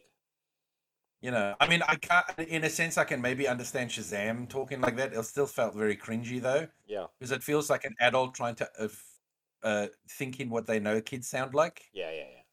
Like when they've been flipping. But I was like, okay, fine, whatever. Maybe you're not really good at writing kids. It's just Shazam. He is a kid. But I kind of felt like all of them spoke immaturely. Mm. They spoke very simply. Except for maybe Gordon. I think Gordon was maybe the only one who spoke a little bit more like an adult, like a bit more serious. The others are almost like cracking jokes and poor old Gordon. Doesn't Gordon cop it? Like, wow, like Jesus Christ! Like, and it reminded me of that appalling storyline Scott Snyder did, where he made Gordon Batman. That was probably the worst. I thought that was one of the worst storylines that I've ever experienced with Batman, where they've gone, you know, who needs to be Batman? Fucking smoking old Jim Gordon, and it's like Jesus, like. I really thought that was one of the pits. I mean, they reference it in this storyline. I don't know. I liked it. Like, I think you're right. Everyone who writes Batman, Superman, Superman, Batman is in the shadow of Jeff Loeb, who did a good version of them. But I don't know. I've been reading a lot of World's Finest recently, and I felt that this was a pretty appropriate tribute to that stuff. Although I wish they could be a bit more fun with it at times. That's my only critique that, also I feel like this book has the opposite effect of when I say like when you go to like the Bronze and the Silver Age where they're too smart. Yeah, I felt like in this one the two of them were too stupid. Yeah, I know, they were just like, oh well, they literally got played for fools in every single issue. Yeah, I know, by the Batman Who Laughs. Like I would have liked to have maybe seen that maybe the Batman Who Laughs had a contingency or had to quickly change his plan. Yeah. because maybe they almost outsmarted him, you know, because I understand that he's a smart guy and shit and all that, but I kind of felt like he was just super crazy smart that he just made Batman and Superman together look just stupid. Yeah, and like, I mean, I don't want to belabor the point about Batman and last because I think we're all sick of him, but at the end of the day, he's just Bruce Wayne Jokerized, you know? Yeah, I know. So I don't understand how you can be so much more smarter than... It's like, oh my God, like Batman. It's Bruce Wayne Jokerized. Oh, no one could ever beat him. Like, it's like, oh, they could. But he did the classic thing, like, we're all just within his web. He's been playing us. And it's like, oh, Jesus, like, okay. The twist that wasn't even a twist. You know, like, are you ready for the world's most obvious twist, kids? Because here it is. The Batman who laughs has been controlling things all along. It's like he's been 52 steps ahead of you. Yeah, I read that and I was just like, ugh. And then finally he gets off screen, and then Zod and Ra's al Ghul are in the final panel, yeah. And I was like, oh sweet, these two bad boys together. Yeah, I mean that was far more exciting. Yeah, well, don't worry. Again, the Batman who laughs. We're like, when is Ra's al Ghul and General Zod? You're like, oh, okay, well, there's Batman's villain and Superman's villain and. Don't worry. Like, in the next couple of months, over the next 4 to 8 weeks, we'll do Volume 2. I'm committed to doing it because I bought both hardcovers. Like, yeah. I mean, look, it's not a terrible book. I'm giving it a 6.5. I mean, that's above average. But yeah. I'm giving it 7.5, and I'm probably being it's not the best Superman Batman I've read. So. Oh, God, no. Hell no. Look, I'm giving it 7.5 out of 10. It should probably be a 7. There's just as many. I read a lot of old school World's Finest because I'm just that kind of guy. And a lot of them are better than this. Like, frankly. I personally feel. But it's not that far away from them either. So it's floating in that 7 to 7.5 region, depending on how generous I'm feeling. And because it's Friday night, I'm feeling quite generous. So that brings us to the end of another big show. Look, I want to say thank you to all our listeners. Thank you to the people supporting us on Patreon. Patreon.com/Signal of Doom. It really helps the show. It goes towards show running costs, which are a constant, you know, fee. And, you know, it really does help us. And we, excuse me, we also do Legion Outpost with Adam and Dread or Dead also with Adam. So we try to put as much content out as possible. We just put out on Patreon the Yojimbo episode that Dion and I did. And we're going to do another one when he comes back from holiday. It will be Dion's pick. I can't think what he's doing off the top of my head. We've got Brian Biggie at Inner Demons. Brian Biggie wants us to do Boondock Saints, so that'll be coming up within the next month or two. So we've got plenty of stuff coming along the lines. But yeah, I just want to say thank you to everyone, and thank you to Rich for coming back. You've hit 2022, Rich. We're pounding out the classics again. You know, I've called for someone to be arrested for treason this episode. Not the first time, oddly enough, but no, first time in 2022 so far. Exactly, and you did clarify that you think it's unlikely the charge will stick. Unfortunately, you know. Yeah, it's more than unlikely. Yeah. What else? I mean, I'm not sure. Next week is your choice, Rich. Obviously you've got some time up your sleeve if you've got something you want to do. And we will do the show with Adam. We'll do Supreme Alan Moore, and I would suggest at home. You get started on reading it. It really is a good series, and there's going to be a lot to unpack, which is why I kind of want to get three people to dissect it. And we'll probably have a bit of a lighter news week that week as well, and a bit of lighter reading in general. So, but that won't be next week. So next week, Rich, will be your choice. We can do whatever you want to do. There's no restrictions as usual. You know the way the signal rolls. Yes, there's been no restrictions, but you do suggest Conan. I was about to suggest Savage sort of Conan, either the Chuck Dixon run or those ones you've got tucked away there. Those magazines I saw that time when you brought them out from the vault, and I was just like, well, we could just sit here and read Conan all night. You're like, we've got a show to do, Dave, and I was like, I'm pretty happy you're right here on the couch. You know, probably getting some. Actually, you could have just done the show with you doing like an audio reading. Yeah. Just a video of me just reading, just no commentary. Look, on that note, I do want to say, look, support the collective. You've got a lot of great shows on there. Into the Night with Ray. You've got Last Sons of Krypton. You've got Ghost Spider Groupies. You've got Inner Deans with Brian Biggie. You've got plenty. You've got Capes and Lunatics. There's so many good things there. The guys doing the Legion of Substitute podcasters, all sorts of stuff. I want to say thank you and good night. Good night.